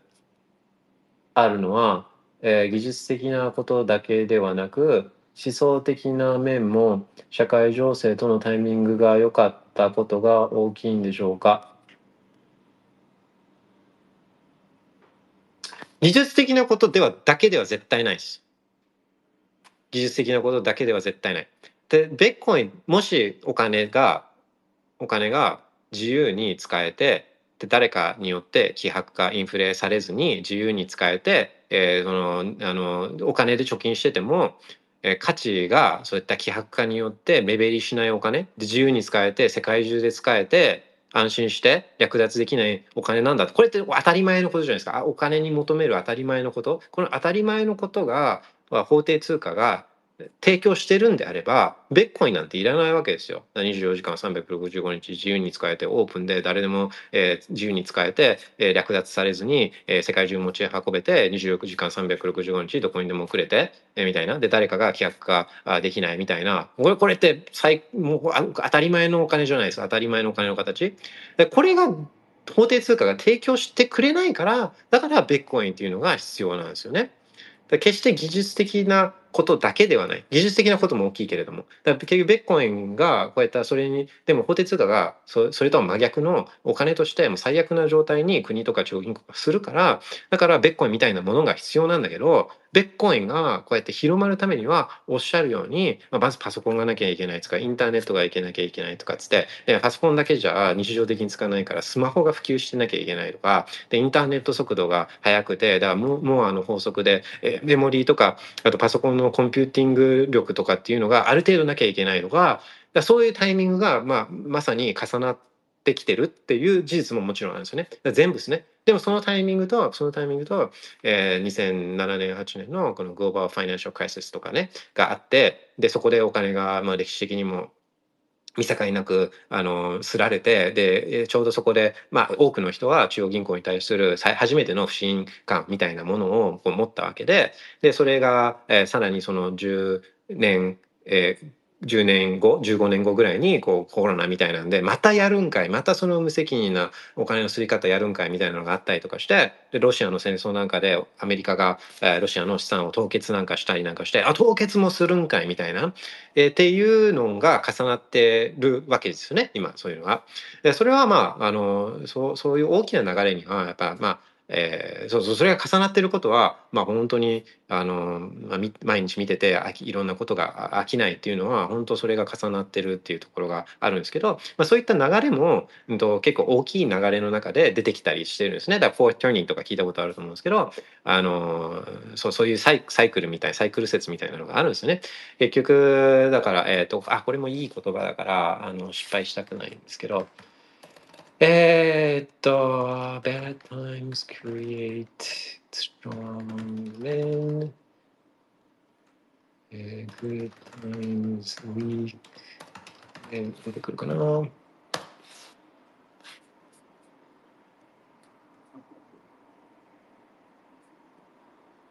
そう。だから、hard times create strong men. Strong men create good times. Good times create weak men. And weak men create hard times. でね、いう言葉があって、だからこう辛い時、辛い時代は強い男を作る。で強い男はこういい時代を作って、いい時代は弱い男を作って、で弱い男たちが辛い時期を作るっていう、そういうサイクルで、今まさにちょうどウィークメンが bad times を作ってんすよ。こういうもうそういうボーイたちってこのグリーン、Let's go green, ESG, おーつって、electronic vehicles, solar energy とか、Oh no, Bitcoin is bad for the earth みたいな、こういう弱虫な人たち、ああ、俺たちの気に食わないことやってるからお前の資産凍結しちゃうぞ的なこの弱虫たちが、あい今いろいろ世の中を悪くしてってるんですよね。これ間違いない見ててもそうじゃないですか。あの日本の政治家なんかもまあもうクソだらしないわけじゃないですか。だかなんか困ったらお金すお金すっちゃおうみたいな。いやあのだプーフォーワークこの人たちはしたことないから。でどんだけその他の普通の人が一生懸命働いてその人たちの時間のことはどうでもいいです。あパソコンの前にいるのは僕だからボタンを押してお金吸っちゃおうみたいな。で僕は、えードル持ってたり金融資産持ってたり不動産持ってたりするから吸ったら自分の資産は上がるけど他の人たちのこと知らねえっつって言うやつらっすよ。本当にウィークメン。ああ、本当にもうフラストレーティングだけど、でも本当そう、そういうのが重なるんですよね。で、一つの世代、一つのこの世代ってだから30年とか40年ぐらいのスパンで、こ世代交代とかしていくじゃないですか。で、だからその4サイクルみたいな、このさっき言った Hard Times Create Strong Men、ここういうのが入れ替わっていくのに、100年ちょっとぐらいの時間がかかるんですよね。うん、で、だからそれが今とちょうど重なるみたいな、まあ、そういうような話っていうのはよくあることなんですよね。ああ、そうね、ウィークメンなんですよ。そういうボーイしか言わないっすよ、そういうことは。ほんと。あのー、ほんと頼むわって感じなんですけどね。うん、えー、ありがとうございます、小月さん。あブルースさん、レッジャーだと心配です。まあだ、そのベッコイン、シェッコインやってたら、マジで震え上がった方がいいんですよ。shitcoin やってたら、マジでレッジャーとか使ってたらもう震え上がって、俺の shitcoin どうすりゃいいんだみたいなあ話なんですけど、まあ、ビットコインを、あの、まあ、レッジャーにビットコインが入ってるわけじゃないんで、ビットコインっていうのは、そのプライベートキー、えーに紐づく、えパブリックキーに紐づくアドレスに存在しているわけで、で、それ、The Ledger を使って、ちゃんと、ちゃんとしたあのランダム性のあるプライベートキーを作ってる場合は、あの別に何の心配もないんで、レッジャーにビットコインがあるわけじゃないから、本当にこれは。で、だから、あの、だちゃんと作ったんだったら、ちゃんとあのパスフレーズとかも設定してたりなんかして、あの、まあ、ちゃんと作ったプライベートキーなんであれば、別にレッジャーにあったからっつって言って、そんなにすぐ心配する必要っていうのはないんですよね。で、できることといえば、だから Ledger Live をもう使わずに、あの、Electrum とか Sparrow とかを使うって、うん、そういうウォレットを使えるようになっとくっていうこととか、ウォレットソフトウェアね、それソフトウェアを使えるようになっとくとか、そっちの方が大事なんですよね。で、鍵は、鍵、あの、ウォレットは、もう触らない方がいい。触るとか、ちょっとリスクがやっぱり生まれるんですよ。新しいウォレットを作ってそこに移すっていう時点で、また、こうちょっとそのリスクが出るわけですよね。だから、もしレッジャーで作ったそのプライベートキーに不安があるんだったら、これは枕を高く高くして寝るために、えー、コーカー使って、ちゃんとランダム性の高いプライベートキーを作るっていうことは、これはやった方がいい。でも、まあ、ちゃんとパスフレーズもかましてるし、え、24単語もちゃんと書き留めてるし、それもバックアップきちんと安全に取ってるし、とかっていう状態なんだったら、えーまずは、あのーそうですね、えっ、と、まあ、分散？分散のためにコーカードをあの導入するのはありだと思うけど、全部お引越し、お引越しみたいな、そういうのは、まあ、うん、ちょっとどうかなって個人的には思うんですね。でまずは、 Electrum 使ったことないんだったら使ってみる。あの、スパローを使ってないんだったらあ使ってみるとか、VPN 使ってないんだったら VPN 使ってみるとか、あの、あとノード自分のノード持ってないんだったらノード使ってみるとか、まあそういうとこですね。で、まあまずはプライベートキーをちゃんと安全に作れたか、あこれに尽きるんですね。Alright, ブースさん、まさにそれです。Thank you. いや、あ、そうね、さっきのそうレッジャーを持ってるけど、ちょっととこうカー導入した方がいいのかなって思ってるかってことですね。そうそう、だから分散っていう意味で僕はやるのがいいと思うんですよね。分散っていう意味で。うん。だから今、レッジャー使ってんだったら、えで、安全に、安全にプライベートキー作ったんだとすると、えーちょっとコーカー買ってみて、で、コーカーであのウォレットちょっと作ってみて、で、そこに、まあ、3分の1とか半分とか、まあ、それは up to you だけど、あの、それをちょっと移して分散しておくと。でそしたら、レッジャーに万が一のことあっても、コーカーがあるし、で、コーカーに何かあったとしても、レッジャーがあるから。うん。あの、一発アウトを、一発全滅を避けたいんですよ。一発全滅を避けたい。Alright, ブースさん、ありがとうございます。ありがとうございます。旅行好きさん、サイクルの話、歴史は繰り返す。Yes, 歴史は繰り返すけど、でもまあ、歴史は繰り返すんですけど、結局今のウィークメンが Bad Times 作って、で、Bad Times になったら強いやつが生き延びるじゃないですか。だから強いやつが Good Times 作ってっていうのは繰り返すんですけど、そのたんびに良くなってってるんですよね。良くなってってる。だって、まあ、奴隷、奴隷、もうああいう本当の奴隷スレイブみたいなのが、俺は良くないじゃないですか。誰もがあんなスレイブやりたくないって思うじゃないですか。で、まあ、フィアカレンシーでやってて税金取られてたらこれスレイブだっていう話はもちろんあるけど、その昔の本当にもうピラミッド、あの、王様のピラミッドをこう肉体労働で作らなきゃいけないみたいなまずとか、あとなんか参勤交代であの東京まで、江戸までこの行かなきゃいけないとか、なんかそういうのとはちょっともう違うじゃないですか。あの言っても一応ちょっと自分の運命に対するコントロールみたいなのは今の方が絶対増えてるじゃないですか。そうだからちょっとずつ良くなってはいるんですよね。ちょっとずつ良くなってはいてで今回はあベッコインがあるから。ベッコインあるから、マジベッコインああって、サンキューみたいな、あってよかったテクノロジーのベッコインじゃないですか。ベッコインあるから、あのさらにベあ自分の運命に対する、このあの決める自由度っていうのは増えてるんですよね。増えてる。うん。ベッコインの始め方のレベル13の先はあるんですかいや、あるんですよ。で、まあ、もちろんこれ書いてた時は、13以降も、えーもちろんやる予定で、で、やったんですけど、でもこの先って何かっていうと、ベッコインノード立てて取引を自分で検証するまでいったら、これ先はライニングなんですよね、今は。ライニング。ライニング。で、ライトニングの、だから、ことも書きたいんですけど、ここに書いてある、このベッコイの始め方って、今見ても、これほぼ全部成り立つじゃないですか。でこれ2020年に書いてるんですけど、2020年だから3年前に書いてるんですけど、3年経った今も、これって生きてるんですよね。このベッコインの始め方っつって。普遍的なんですよ。でもこれシェッコインだったらま全然違うじゃないですか、シェッコインとか。成り立たないですよね。で、普遍的なものが自分は大事だと思うんで、で、ライニングに関して言うと、まあ、だいぶ固まってきてはいるけれども、あの、ライニングはまだ、じゃあこういうふうにやるのがいいみたいな、あの、で、ないんですよ。まあ、自分がこれがいいって思うとか、自分はこれがうまくいったっていうのはあるんですけど、うんと、このベッコの始め方、ダブル13ぐらいまで、こうちょっとその、ここすり上げたような、あの、普遍的なもの、3年、3年は持ちそうなものってまだ自分の中ではないですよね。うん、だからこの先はちょっとかけてはいないですけど、まあ、またそうあの普遍性が高まった時にはこの続きはやりたいなと思うんですけどこの先はまあやっぱライニングじゃないかなとは思うんですよねライニング。Alright, ブルースさん助かります。ありがとうございます。Yeah, thank you for the question. Okay, guys. えっと、他は何かありますかね？今日は結構なトピックをカバーしましたけど、まあ、まだ全然エンジン全開なんで、もし何かあれば、あと何個かは取れるかなと思うんですけど、どうですかね？えー、パーキャスト聞いてくれてますかね？パーキャスト、えっ、と、そう、あの、評評価？レーティングアップルポッドキャスト入れてくれてる人いたんで、あのここでちょっとありがとうって Thank you って言いたいんですけど、まだ入れてなかったら、あの、レーティングス上げてもらって、上げてもらってっていうか、あの、入れてもらって、あとレビューとかちょっと書いてもらったりなんかしちゃったりして、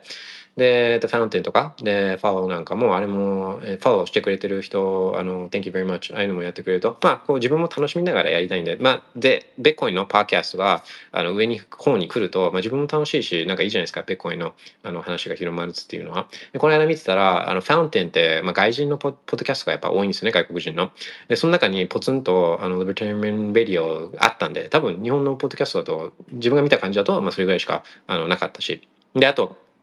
Apple Podcast と、えっ、と、自分のビジネスと、あと、インベスティングのカテゴリーに入ってるんですよね。リバタリマンラジオ。